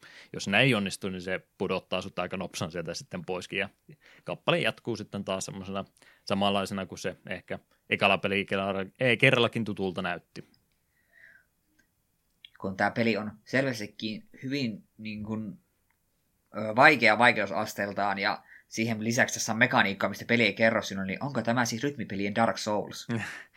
No näinkin sano. Voisi ehkä sanoa, mutta en sanoisi. Mutta joo, kyllä sieltä semmoista vapauden tunnettakin löytyy. Muutenkin mitenkä toi arvosanojen välillä hyppiminen muuttuu, niin se pikkasen vaikuttaa siihen kappaleen kulku, että putoat sinne päädin tai affulin puolelle, niin yleensä siinä kentässäkin tapahtuu jotain muutoksia, että nyt menee vähän huonommin ja sieltä saattaa sitten jotain instrumentteja pudota pois tai tulla jotain muuta ylimääräistä ääniefektiä joukkoon. Se toki, kun olet monta kertaa feilannut jo Tota, heti ensimmäisessä kentässä kuluu päädin puolesta jatkuvaa narina ääntä koko ajan, niin ymmärrän, että se saattaa ruveta vähän korvia jossain kohtaa raastamaan, mutta se on semmoinen oma merkkisä kumminkin sille, että sun ei tarvitse sitä arvosanaa koko ajan tuijottaa, että kuinka hyvin sulla menee, vaan sä näet sen siinä pelitapahtumissakin jo, että meneekö nyt hyvin vai huonosti. Hieno elementti mielestäni tuokin. Tosiaan highscore-pisteytyssysteemikin tästä löytyy. Lähinnä varmaan tämmöiselle peruspelaajalle, joka haluaa vaan pelin läpäistä, niin se on se riittävä vaan, että pääseekö kentässä läpi vai ei. Mutta sitten jos haluaa ruveta oikein kunnolla pelin masterointiin panostamaan, niin tästä on se pisteytyssysteemikin sitten erikseen annettu kentän lopussa. Jos haluaa ruveta highscoreista taistelemaan, niin tämäkin ominaisuus täältä löytyy. Vähän tämmöistä arcade maisuutta.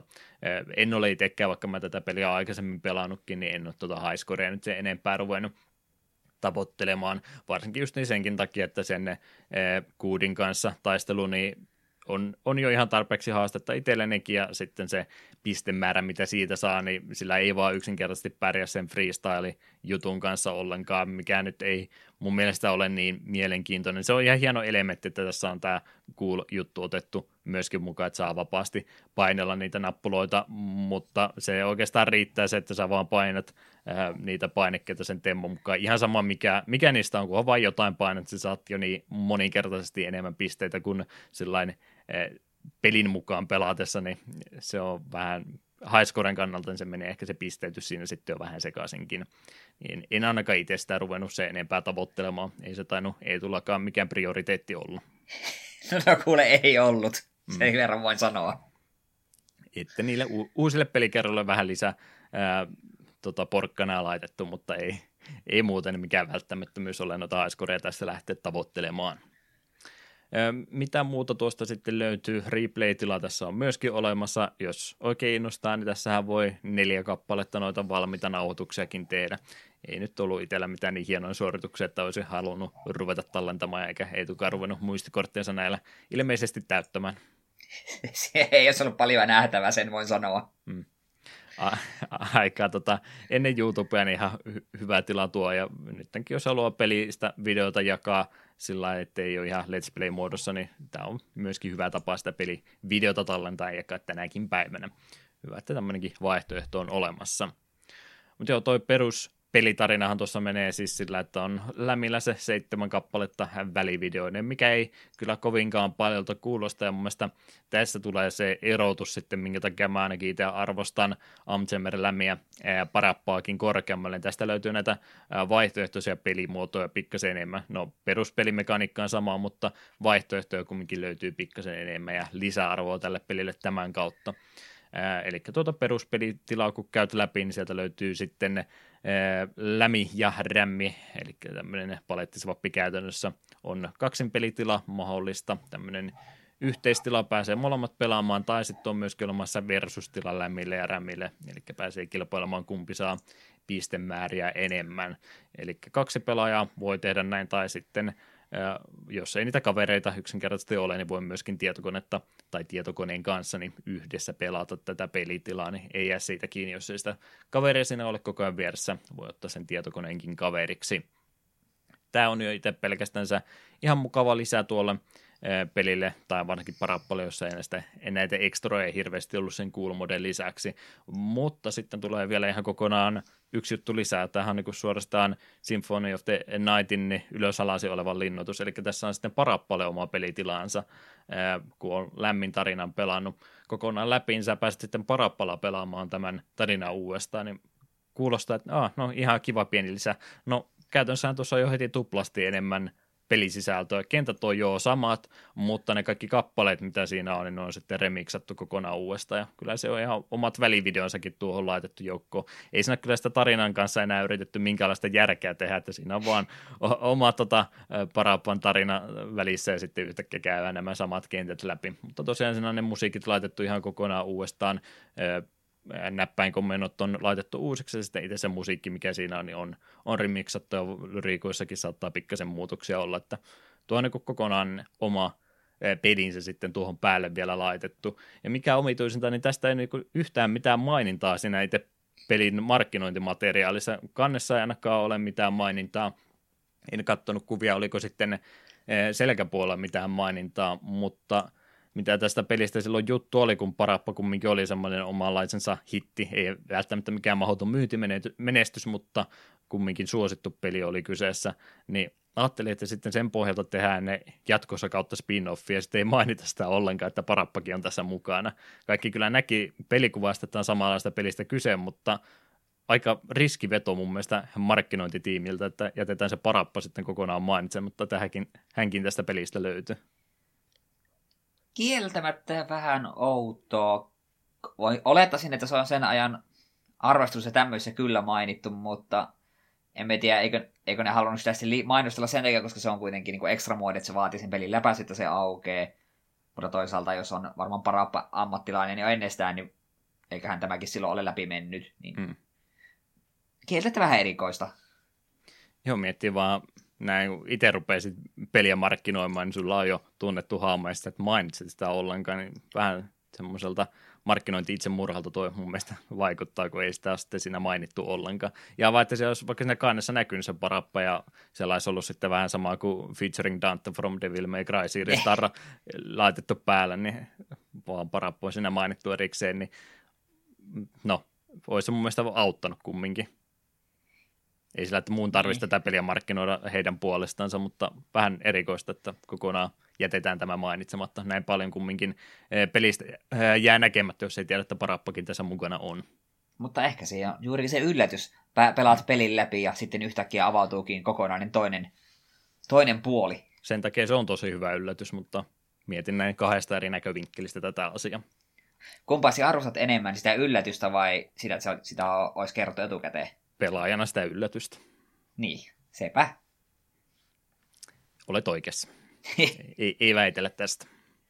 Mutta joo, tosi hienoa, että tästä sitten Parappaltakin samat seitsemän kenttää päästään pelaamaan läpi, ja tämänkin päälle on sitten laitettu sama juttu kuin tuon Lemmy Rämin kanssa, eli tässä pääsee sitten myöskin Parappan kanssa pelaamaan noita yhteispelitiloja samoja läpi, eli sitä samaa yhteispeliä ja V S-modea Parappan kanssa, niin tästä tulee heti kerralla kovastikin lisää sisältöä tälle pelille, ja tämän takia tämä on mun mielestä näin ää, pakettina parempi kuin tuo Parappa, jos Jos joku vertailukohta täytyy laittaa, niin se, että tässä näin monta eri pelitilaa on, plus sitten Parappa pelattavana haamuna, niin huomattavasti laajempi peli on kuin tuo ensimmäinen Parappa-osa, josta minä nyt on vähän liikaakin ehkä puhunut, mutta vertailukohtana täytyy käyttää kumminkin. Mm. Kyllä, kyllä. Tuossa oli sitten vielä, jos nämä kaikki veti läpi, niin tuossa Amerikka-versiossa oli vielä toi special-tila olemassa, missä pääsi sitten autoplayn katsomaan noita kenttiä läpi ja vähän siinä ohjaamaan hahmoja samalla ilman stressi, että meneekö se kappale hyvin. Vähän pistät vaan valkkaa tätä. Mä haluan kuunnella Q D-version tästä kappaleesta läpi ja vähän katsella, että mitä siellä taustalla tapahtuu. Tosi nätti graafiselta tyyliltä, mutta kun sä keskityt niin kovasti niitä näppäimiä painamaan, niin ehkä sitä ei sitten kaikkia tapahtumia ruudulla niin tarkkaan seuraamaan. Mm. Hyvä, että siihenkin tämmöinen tilaisuus sitten on olemassa. No, pelkästä perusmekaniikastahan ei rytmipelissä voi puhua, vaan nimenomaan sitä ääni- ja musiikkipuolesta täytyy nyt ehdottomasti myöskin käydä vähän tarkemmin läpi. Nyt, nyt ei Eetu riitä, että oliko ihan kiva vai ei. Täytyy vähän enemmänkin tuosta sanoa. Eli seitsemän kenttää siis yhteensä, niin sen pohjalta myöskin seitsemän kappaletta löytyy. Välivideossa siellä on myöskin omaa musiikkiensa, mutta tämä ei pelattavuuden kannalta niin tärkeää on nämä seitsemän kenttää mainita, että ne on siinä pääroolissa, mitä tässä eniten hyödynnetään sitten pelin aikana. Ja rockihan nyt tietysti on se pääkenre tässä näin, kun lähdetään kitaraa soittaa, mutta kyllä se on semmoisia pieniä vivahteita sitten muihinkin genreihin, että vähän punkkia ja metalliakin siinä on yritetty laittaa joukkoon, mutta ei niihin sen enempää panosteta. Kumminkin kaikenikäisille pelaajille suunnattu peli, niin ei, ei lähdetä niitä ihan ääripäitä tässä sitten tavoittelemaan. Niin, mik, miksi ei ollut norjalaista kirkonpolttometallia mukana? Mm, se on sitten se seuraava jatko-osa tai joku indie-versio tästä pelistä, niin sitäkin voi lähteä kyllä yrittämään. Olisin kiinnostunut tämmöisestäkin vaihtoehdosta. Ja kuten tuossa mainitsin, niin sitten kun sä lähdet Parappalla näitä samoja pelikenttiä käymään läpi, niin sieltä löytyy niitä remiksattuja versioita, mikä vähän on välttämätöntäkin, koska Parappa sitten äh, kitaran äh, sijasta niin räppää näitä riimejä tässä läpi ja toistaa samoja lauseita tai sanoja, mitä se opastajakin, niin sen myötä on sitten vähän tuota räppiä tuotu sitä kautta esille paremmin. Lämmillähän siis ei tosiaan sitä laulua sinne toistetaan, vaan siellä sitten kitaran kanssa soitetaan sitä samaa melodiaa, mitä itse laulaa ja siellä laulaa. Ja, ja joo, muuta on tuossa nyt oikeastaan sanonutkin jo tuosta, että se musiikki vähän siinä muuttuu aina noiden arvosanojen välillä liikkuessa. Mitä muuten tuohon pääsee vielä sitten pikkasen muuttamaan tuohon soundiin, mitä tuosta pelistä ulos tulee. Kun sä tuota lämmin tarinatilaa käyt läpi, niin sä saat sitten ne vastaan tulijoilta ja henkilöiltä, ketä sinä tapaat, niin saat sitten pikkasen lisäekstroja vielä avattua, ja se ei suoraan sulle kerro, että miten niitä hyödynnetään, vaikka ne välivideolla kirjaimellisesti sulle kädellä antaakin ne suoraan, että tässä on tämmöinen, mitä sä tällä teet, mitä niillä tekohampailla tekeekään. No sillähän tekee tietysti sitä, että sä saat kitaraefektejä niistä, looginen hyppy eteenpäin, eli Selectillä pystyy sitten pikkasen tota lämmin kitaran soundia muuttamaan eri efektien kautta, ja sitten vielä on eri tota, efektejä, mitä sä laitat päälle, niin sä pystyt vielä hienosäätämään niitä analogitattien avulla, ja sitten vielä whammy-parikin löytyy L kaksi ja R kaksi-painikkeesta, mitä ei muuten painikkeena käytetä tuossa peliaikana, niin niistäkin pystyy vielä pikkasen sitä soundia muuttamaan. Itse tota, pelin läpäisyyn pisteisiin arvosanaan sille ei mitään vaikutusta, mutta ihan hienoa, että siellä on tämmöinenkin ominaisuus olemassa, että voi pikkasen tuohon äänen laatuunkin vaikuttaa. Nykyaikanahan nuo myytäisi D L C-nä. Mahdollisesti joo.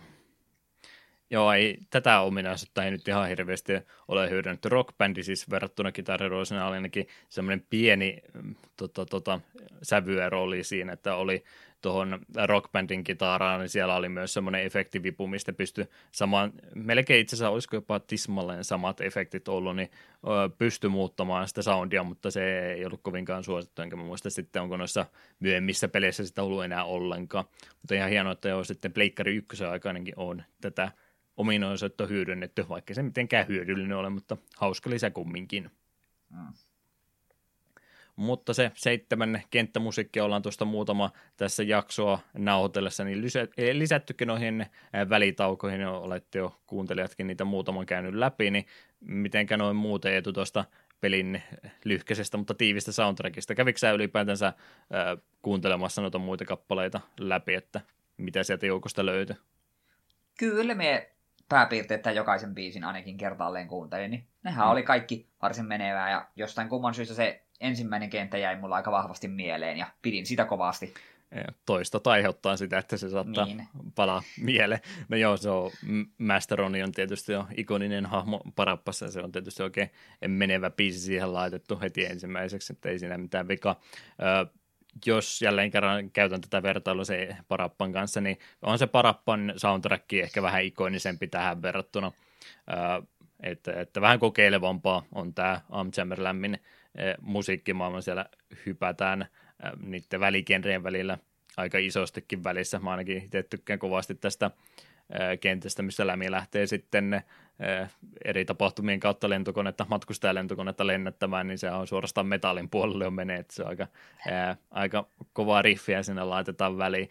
Ää, monet ihmiset är, ärsyntyy kovastikin kentän kolmannesta kappaleesta, missä on tämä päiväkotikenttä, mikä on myöskin varsin nopeatempoinen tota, kappale, mutta mitä mä oon kuullut huonoja sanoja tämän pelin soundtrackista, niin ne yleensä just ottaa tämän kolmannen kentän aina esimerkiksi. Täytyy ehkä laittaa taustalle tässä kohtaa soimaan, niin ymmärrätte mistä on kyse, mutta on, on, on kyllä aika villi tämä soundtrack, vaikka lyhyt onkin, niin yrittää kyllä monen eri tyylisuuntaan siinä heittäytyä, niin arvosanat siitä kyllä, että tykkään itse kokonaisuutena tästä. Vaikka se Parappa ehkä vähän semmoinen ö, ikimuistoisempi kokonaisuus sitten olisikin. Se on itsellä vähän se, että kun tuo rock- ja metallipuoli on se minun juttuni ja just tuo räppipuoli taas ei voisi vähempää kiinnostaa, niin se on yksi, miksi en esimerkiksi Parappaan ole koskaan koskenut. Mm. Se on automaattinen semmoinen, kun kuulee se soundtrackin vähän silleen, äh, no varmaan tämä on hyvää niille, jotka tästä tykkää, mutta minä en pidä. Minä en halua kuunnella tällaista. Niin.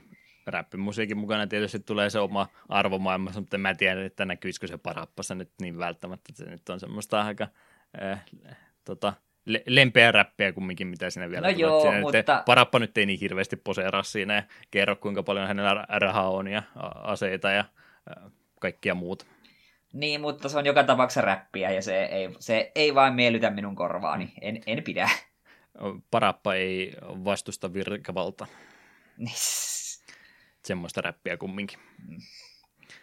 Joo, mielipiteitä on toki monia. Se vähän vaikuttaa siihen eh, soundiin, että minkälainen se tota, sitten ihan pelaatessa on, koska me ollaan tietysti ihmisiä ja me ei välttämättä ihan eh, freimin tarkkuudella niitä painalluksia saada kumminkaan läpi, mikä nyt välttämätöntä niin musiikissa ole, ettei se ihan pelkäksi suorittamiseksi mene. Niin Parappassahan kyllä siinä oli ehkä se freestylaaminen vielä pikkasen isommassa roolissa kuin mitä se Lämmissä oli. Se vaan aiheutti sen sitten Parappassa, kun on sitten ihan kunnon sanoja, mitä sä yrität laittaa, niin siinä tulee semmoista pientä stutteringia. Mä en nyt keksi parempaa suomenkielistä vastinetta sillä, mutta se kuulostaa sitten vähän semmoiselta omituisemmalta se, kun ne menee ne sanat vähän sekaisin, sieltä on leikattu pieniä pätkiä pois, jos sä liian ää, vauhilla yrität painella, niin kitarassahan sitä ei mun mielestä sillä lailla esiin, että se kuulostaa nyt periaatteessa ihan hyvältä, vaikka sä vähän hutiin sitä painaisitkin. Arvosana se tietysti rankaisee, mutta se, että mm. sä pain, painat väärään aikaan, niin se ei saa sitä kappaletta kuulostamaan huonolta. Mm. Se hyvä puoli Um Jammerissä myöskin on. Joo, vaikeustasosta me nyt ollaan toki tässä puhuttu jo aikaisemminkin, mutta mainittakoon vielä sen lisäksi, että löytyy normaali ja easy-vaikeusaste tästä pelistä. Normaali oli tosiaan tätä, että mennään painalluksia sen ohjeiden mukaan, mitä se peli antaa, ja sä pääset sitten tallentamaan aina jokaisen kentän välissä. Easy-vaihtoehto on sitten olemassa myöskin, jos haluaa vähän helpommalla päästä. Siinä ei ole niin tarkka, että mitä näppäintä painat, kunhan nyt jotain pistät sinne oikeaan aikaan, niin se jo riittää. Mutta nämä toteaa sitten, että tämä on jo niin baby-pelitila, että sä et pääse sitten tallentamaankaan tässä ollenkaan, että se on melkeinpä semmoinen praktisen moodi suorastaan tuo easyn pelaaminen tuossa. Ja miten tuohon Parappaan verrattuna, niin nopeatempoisempi pelihän tässä nyt on kyse, kun päästään sitten sähkökitarralla soittamaan, niin siihen täytyy tässä varautua. Sanoisin, että tämä on Parappaa vaikeampi peli.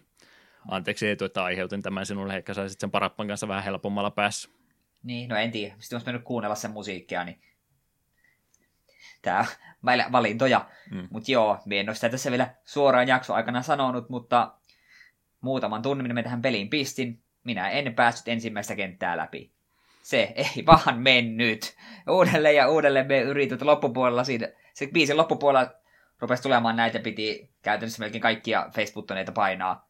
Mm. Parhaimmillaan tässä oli joku seitsemän nappaimen kompo, että nyt painapa nämä. Ja sitten kun me en saanut kunnolla feedbackia siitä, että mikä näissä mun painosta meni väärin, miten mun tarkalleen olisi pitänyt tehdä paremmin, niin se ei vaan mennyt läpi. Minä sen muutamana iltana mätin ja ei, ei, ei en päässyt ekaa kenttää läpi, niin sitten me katsoin YouTubesta, miten nämä muut biisit menee ja totesin, että minä olen liian vanha tähän. Mm.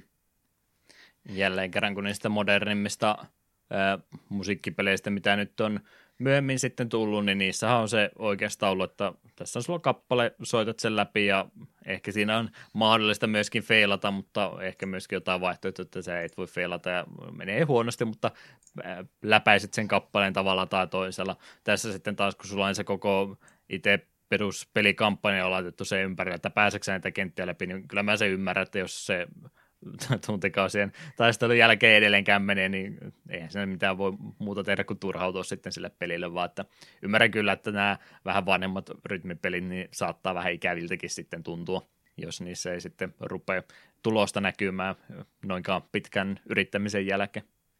Jep, me alkuun vielä ajattelin, että nähtään vaan siitä kiinni, kun me pelaan näppiksillä, mutta sitten me iskin pleikka nelosen ohjaimen kiinni ja ei se mennyt yhtään sen paremmin, niin ei se varmaan siitä johtunut. Mm. No, yritit kumminkin parhaasi. Kaikkeni minä annoin, mutta se ei riittänyt tällä kertaa. Mm. Kyllä, kyllä. Mitäs muuta tuosta pelistä vielä sanottavaa? Grafiikosta nyt ei olla se enempää tässä puhuttu, kun toi itse peruspelimekaniikka tärkeämmässä roolissa on, mutta äh, visuaalisesta suunnittelusta äh, krediitit annettu Rodney Allen Greenblattille. Hän on tuommoista lastenkirjallisuutta silloin ja senkin jälkeen tehnyt, äh, eli on on varsin värikästä taidetta jo aikaisemminkin tehnyt, ja sitä on myöskin tähän Parappa-peliin ja tämän Um Jammer Lammyn pelisarjassa sitten nähty. Tällä on semmoinen oma uniikki tyylinsä, mitä ei ihan hirveästi, no on, on nähty jälkeenpäinkin, mutta Parappan kyllä heti tunnistaa, eli kentät on jo ihan siis kolme D-mallinnettuja, mutta sitten nämä pelihahmot on tämmöisiä oikeastaan paperista suorastaan leikattuja. En sano, että suoraan Paper Mariota, koska ne on ihan täysin kaksiulotteisia, vaan nämä on sitten semmoisia vähän lötköjä kaksi D-hahmoja, että nämä kyllä taipuu eri suuntiin ja se näyttää, näyttää aika erikoiselta, mutta ainakin uniikin ulkoasun sillä saa sitten aikaiseksi. Joo, mulla tuli useamman kerran mieleen, että tämä on kuin joku South Parkin Fever Dreami. Hmm. Siihen suuntaan ainakin joo, todella värikästä ja Tota, tota, kirjavaa hahmokavalkaadia tästä kyllä löytyy, siitä ihan täydet pistet tälle pelille kyllä pitää antaa, että vaikka on pleikkari yksi peli kyseessä, niin ei tässä ainakaan semmoista ö, ikää sen, siinä mielessä näy, että tämä on, oli silloin nättipeli ja tämä on edelleenkin nättipeli, jälleen kerran se taidetyyli vaikuttaa huomattavasti enemmän kuin se, että kuinka paljon tehoja siitä laitteesta löytyy, mikä sitä peliä pyörittää. Mm. Jeps, jeps. Muuta mainittavaa vielä tässä käy läpi ennen kuin ruvetaan pikkuhiljaa pistämään pakettia kasaan. Tässä on pientä sensuuria tapahtunut tuolla jälleen kerran Jenkkien maassa, niin vaikka siellä muuten on vapaiden kansakunta, niin siellä ikärajajutut niin tuntuu olevan välillä vähän omituisenkin tarkkaa. Jälleen kerran siellä kirkko jälleen kerran pistänyt jotain kapulaa rattaisiin, vai mistä tämä kulttuuriero johtuu, mutta se näkyy parhaiten tuossa pelissä kuutoskentän kohdalla. Eli Japani- ja Eurooppa-versiossa, mitkä on se alkuperäisen pohjalta, niin siinä tapahtuu näinkin ikävä tapahtuma, että Lämi liukastuu banaaninkuoreen, kolauttaa päänsä ja joutuu sitten ainakin kuvitteelliseen helvettiin siinä. Ja tämä nyt ei näköjään jenkkiläisille sitten kelvannut ollenkaan, vaan tämä kohtaus siinä sensuroitiin kokonaan. Siinä taas käynykin näin, että Lämin kitarahihna tarttuu ovikahvaa ja sinkoutuu sen myötä sitten ajassa taaksepäin. Kenttä on nyt periaatteessa suht samanlainen, mutta nimenomaan tämä hel- helvetin ikonografia ja muu siitä on oikeastaan poistettu kokonaansa. Toi varmaan näiden ikärajaluokitusten, kuka niitä ylläpitääkään, niin sen syytä sitten, että siellä on varmaan tämä ollut tarkempi sitten, että minkälaista peliä saa kaikille, eli Jenkeissä on nämä kirjainpohjaiset arvosanat, ja siellä on se E for Everyone ollut se tavoite, mihinkä tämä peli on yritetty saada, ja tämä on ilmeisesti sitten tämmöinen helvettiteema, niin vähän liikaa lapsille, mutta ilmeisesti eurooppalaisille ja japanilaisille lapsille. Me ollaan kovempaa tekoa. Näin se täytyy johtopäätös tästä vetää. Tosin niin tässä huomautan siitä, että jos tämä peli on ostettu... Öö, Amerikassa jollekin seitsemänvuotiailla, niin minä väittäisin, että se ei kutoskenttä asti ole pääsemässä. Ei sitä tiedä. Minä yritän vähän sitä säilyttää omaa ylpeyttäni. Kyllä mä veikkaan, että siellä on parempia seitsemänvuotiaita kuin sinä tämän pelin no, parissa. No, no, no, nyt, nyt, nyt, nyt, nyt, nyt on aika röyhkeitä. Jep. Ö, musiikkia, pelimusiikkia tämän pelin pohjalta on myöskin julkaistu kolmin kappaleen. S P Visual Works oli julkaisen, joka oli kolme albumia Um Jammer Lammista tehnyt. Niiden jokaisen löytyy itse alkuperäinen soundtrack, sitten löytyy myöskin albumi Milk Can Make It Sweet, josta löytyy varjoita alkuperäisistä kappaleista, ja myöskin sitten kolmas albumi Parappa ja P J Ice Cream löytyy myöskin lisää remiksejä tämän pelin kappaleista, ja nämä kaikki oli tuossa yhdeksänkymmentäyhdeksän vuonna sitten Japanissa julkaistu. Ei ole varmaankaan mennytkään muualle sitten eksynyt, että jos siellä Akihabarassa tulee visiittiä tehtyä, niin jos haluaa meille jotain tuliaisia tuoda sieltä Japanin maasta, niin nämä kolme albumia voisi olla ihan näppärät lahjat sitten meille. Myyntilukuja, mitä koitin katsoa, jälleen kerran hyvä lähde tuo Wiki Charts, ainakin sinne päin antaa niitä tietoja. Sen arvioiden mukaan tämä peli olisi sitten myynyt yhteensä noin kuusisataakuusikymmentätuhatta kappaletta, joista kaksi kolmasosaa nimenomaan tuolla Japanissa. Eihän se mikään mahdoton määrä ole, mutta ilmeisesti kannattava projekti kumminkin on ollut, kun tuonkin verran on tuota peliä saatu myytyä. Jälleen kerran mä sitä vähän kyseenalaista, että jos se Parapan nimi siinä olisi ollut mukana, niin olisiko se sitten jo lähemmäksi miljoonaa sillä pystytty puskemaan. Se voi kyllä olla, että se olisi vaikuttanut sen verran. Voimme vain arvailla. Koska me väittäisin, että tämä pelin nimi kaupan hyllyllä, jos ei ennestään tiedä, mikä tämä on, niin on vaan katsonut, että mikä hän tuo ja kävellyt ohi. Hmm. Joo, tota... Se, mä muistan kyllä ainakin, mä aika ahkeraan nimenomaan sitä virallista pleikkarilehteäkin luin, ja mitä nyt lehtimedia tuohon aikaan oli, niin kuulin tästä pelistä jo kyllä silloin etukäteen, siinä nimenomaan puhuttu tätä parappamainen peli, että tiesin tasan tarkkaan, mitä sieltä oli tulossa, mutta siltikin, että se tieto ei välttämättä kaikille sitten päätynyt, että minkälaista pelistä oli kyse. No, mitä sitten Eetu meille voisi kertoa muita julkaisuja tälle pelille ja sitten tuota pelisarjan muita osia? Joo, vuonna yhdeksänkymmentäyhdeksän joulukuussa Japanissa tuli Arcadeen Um Jammer Lammy Now. Namco System... Kaks... Mitä? Kahdelle... System kaksitoista alusta. Aa, Annika, Namco System kaksitoista alusta julkaistu Arcade-käännös ja siinä oli ohjaamina ihan kitarasoitin. Kävin katsomassa... harvinaista videomateriaalia tuosta ympäriltä, ja se kitarasoitin on, on kyllä niin halpa soitin kuin ollaan ja voi, että semmoista toisaara Assin viisivuotiaalle tarkoitettua lelua käytännössä vastaavanlainen. Mm. No ei, niin. ei vaikuttanut kovinkaan mielekkäältä versiolta, ei kannata mihinkään kitariro-ohjaimeen verratakaan. Samaan muotoinen, mutta no joo, ongelma jätettä sekin. No se, no niin. Kyllä mä semmoisen kabinetin silti ottaisin, jos semmoinen tarjottaisiin. Sittenhän tämä peli on saanut PlayStation Networkissa uudelleen julkaisun Japanissa helmikuun kahdeskymmenesseitsemäs kaksituhattakahdeksan, Pohjois-Amerikassa lokakuun ensimmäinen kaksituhattayhdeksän ja Euroopassa ei julkaistu. En ainakaan löytänyt mistä, että olisi tullut. Että en tiedä, onko tietoni väärässä, että jos ei, niin sitten täytyy ruveta jenkkitiliä tekemään ja sen kautta ostamaan. No se voi hyvinkin olla, että Euroopan puolella syöt yksi niistä kymmenisemmistä, kun tietää koko peli olemassaolosta. Hmm. En käynyt tarkistamassa. Pleikkari kolmoseni on valitettavasti rikki edelleen. Oi voi. Mutta sitten pelisarjan muut osat. Parappa the Rapper, ollaan ehkä kerran takaksi tämän jakson aikana mainittu. Pleikkari ykköselle Japanissa yhdeksänkymmentäkuusi, länsimässä yhdeksänkymmentäseitsemän ja P S P-versio vuonna kaksituhattakuusi kaksituhattaseitsemän. Ja sitten Parappa the Rapper sai ihan niin kuin virallisenkin jatko-osaan, eli kakkosen, pleikkari kakkoselle Japanissa kaksituhattayksi, länsimaassa kaksituhattakaksi. Ja pleikkari neloselle digijulkaisu tuli vuonna kaksituhattaviisitoista. En vieläkään en ole sitä kakkosta pelannut, ja mä en vähän kuullut siitä huonompaa, että se ei sitten ehkä odotuksia sitten täyttänyt, mutta peruspelimekaniikka edelleenkin pysynyt samana. No, mitenkä sitten suositteluvaiheeseen ollaan edetty? Minkälainen fiilis jäi ensimmäisen kentän pohjalta? Vähän jäi semmoinen fiilis, minä en ole tervetullut tänne, tähän peliin. Et, kyllä me niin tiedossa, että tämä on tosi kivan näköinen ja soundtrack on aika kovaa ja silleen, mutta se vaikeusaste on sen verran kova, että aloittelijoilla ei ole juurikaan mitään asiaa nykypäivänä tähän, tähän peliin mennä.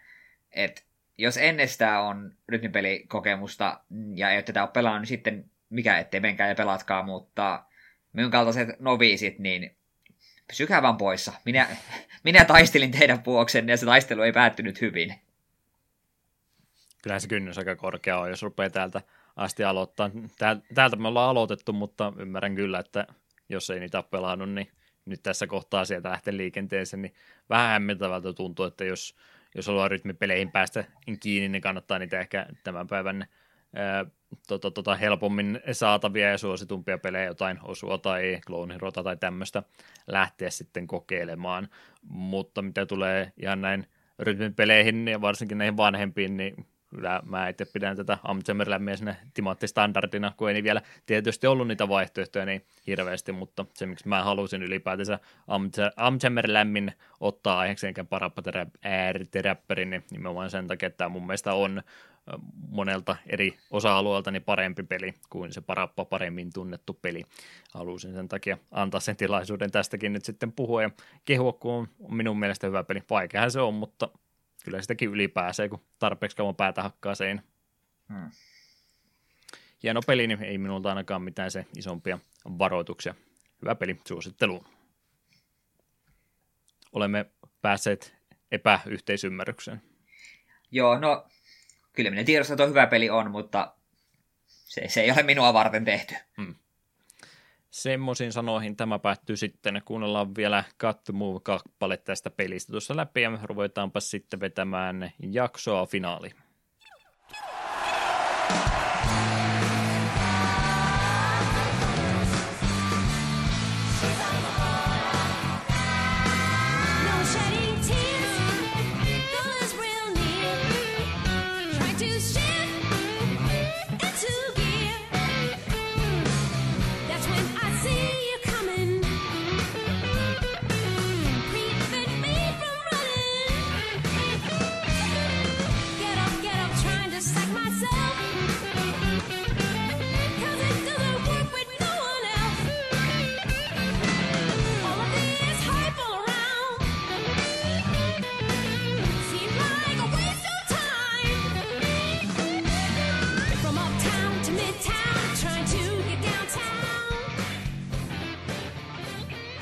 Loppuhöpinät meillä tähän loppuun vielä läpikäymättä. Mitäs Eetu sieltä löytyisi helmi-maaliskuun pelien joukosta?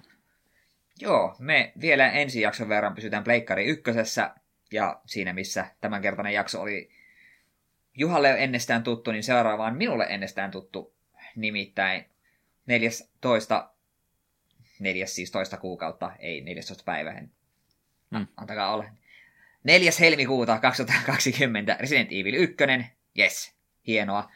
Sitten kahdeksastoista helmikuuta ensi, alkuperäinen Tiifi. Sitten kolmas kolmatta hypätään pitkästä aikaa Nessin puolelle Star Tropicsin kanssa. Ja sitten hypätään itse asiassa Nessille. seitsemästoista kolmatta hämmentävä lisäys The Fireman. Ajattelin kun näin äh, palomiehet jälleen kerran uutisotsikoissa ollut, kun se Australian tulessa. Toivottavasti maaliskuun puoliväliin mennessä on jo ehditty siellä kutakuinkin sammumaan ja muutama kuola edes ehtinyt tota, tota, pelastumaan siinä ajassa. No siihen mennessä me ollaan tuo pelattu, niin me, sitten meillä on käytännön kokemusta, miten homma toimii, niin voidaan mennä avuksi. Jep, sehän se vaan vaatii. Tuo on siis simulaattori suorastaan. Joo, kyllä kyllä. Jeps, jeps, tuommoista jaksoisia taisi tulossa sitten, edelleenkin mä pidän sitä kiinni, että niitä ekstra jaksoakin pitäisi tulla. Meillä on strategista peliaikaa vielä, vielä, vielä tuossa jonkin verran, mutta mä tuosta Eetulta kysyn vielä nauhoitusten jälkeen sen kanssa, mutta pitäisi yksi ekstra jakso vielä tässä loppukuukaudesta tulla, niin pysyköön se nyt vielä salaisuutena hetken aikaa, mikä se on, mutta yksi jakso pitäisi vielä tämän kuukauden puolella siis tulla. Toivottavasti, mm. jos minä en sorru. Ja sitten mä rupean editoimaan vanhoja jaksoja, että en, en mä ole mitään maininnutkaan semmoista. Ihan höpötätte omianne. Vanhoista jaksoista kasaat sellaisen ihmissekasotkun. Mm. Remiksi. Se on ekstra jakso. Joo, onhan se tietysti hien, hienoittu kokonaan. Mä teen sitten susta vielä semmonen soundboardi, että mä otan sieltä sun vastauksia suoraan apteekin hyllyltä painelle vaan nappuloita. Niin, aivan aivan. Muokkaat vähän sanajärjestä, niin minä sanon, miten Shenmue on paras peli ikinä ja niin poispäin. Mm. Se on yksi vaihtoehto myöskin, mutta kuulostaa liian, liian paljolta hommalta. Ei tämä pysty. Yhteydenottokanavat tähän loppuun vielä läpikäydään. takapölkky piste wordpress piste com on kotisivut, sähköposti takapölkky ät gmail piste com ilman öönpisteitä. Ei niiden kanssa mene viestit perille. Facebook, Twitteri, somekanavat sekä Discord-kanava myöskin löytyy, jonka linkki pitäisi aika monesta paikkaa löytyä. Vapaasti saa liittyä sinne lurkkaamaan. Mistä löytyy Eetu? Ää, minä löydyn edelleen Klaus-nymerkin takaa vähän kaikkialta Twitterissä The eteen. Ja missä on Juha? Diokin on nimimerkki, YouTube, Twitch ja Twitteri kanavat, joita ainakin joskus olen hyödyntänyt. Semmonen jakso tällä kertaa. Ei ihan kolmea tuntia taas, niin kuin pari edellistä oli. No, ensi kerralla sitten. Yritetään kovasti. Mä sanon Resident Evilistä äh, siinä jaksossa pelkästään, että liian vaikea ei ole tehty minua varten, ja sitten mä vaan mökötän siellä ja ootan, että Eetu puhuu jotakin. No niin, nyt, nyt, nyt minä tulen itseni henkilökohtaisesti hyökätyksi. Joo, hän rupeaa äh, railoja tässä suhteessa selvästikin olemaan. Viime, viimeiset jaksot selvästikin käsillä. No se voi hyvinkin olla, että sit, jos sulla on ongelmia Ressa ykkösenkaan, niin minä voin silleen oikein ylimies, että ah, miten sinä et sitä, siis tää niin simppeli juttu. Aikoinaan minä melkein muistikorttia ton pelin pelasin läpi, ja se ei ole edes valhe. Joo, mä ei tule aikaisemmin tuossa puhua, että vois striimata sitä näin, nyt mä en tiedä, että haluanko mä enää. Näin ollen seitsemänkymmentäkahdeksan jakso olisi tässä paketissa, kiitos jälleen kerran kuuntelusta. Onko sillä Eetulla saatesanoja tähän loppuun vielä? Joo, itse asiassa nyt on jopa aika tuoretta, nimittäin M T G:n uusi setti on ihan nurkan takana. Näet tässä just nauhoituspäivänä, niin oli, on prellut jo takana, en itse sinne osallistunut, mutta Heroes Beyond Death on pian täällä ja sieltä nappasin parista kortista tänne flavorit valmiiksi ja minun mielestä tämä on varsin sopiva. Tämä varmaan kertoo minun kokemuksesta Um Jammer Lammyn ensimmäistä kentästä. Kortin nimi on Chain to Memory ja flavor on: ne, jotka eivät opi virheistään, ovat sidottuja elämään ne uudelleen.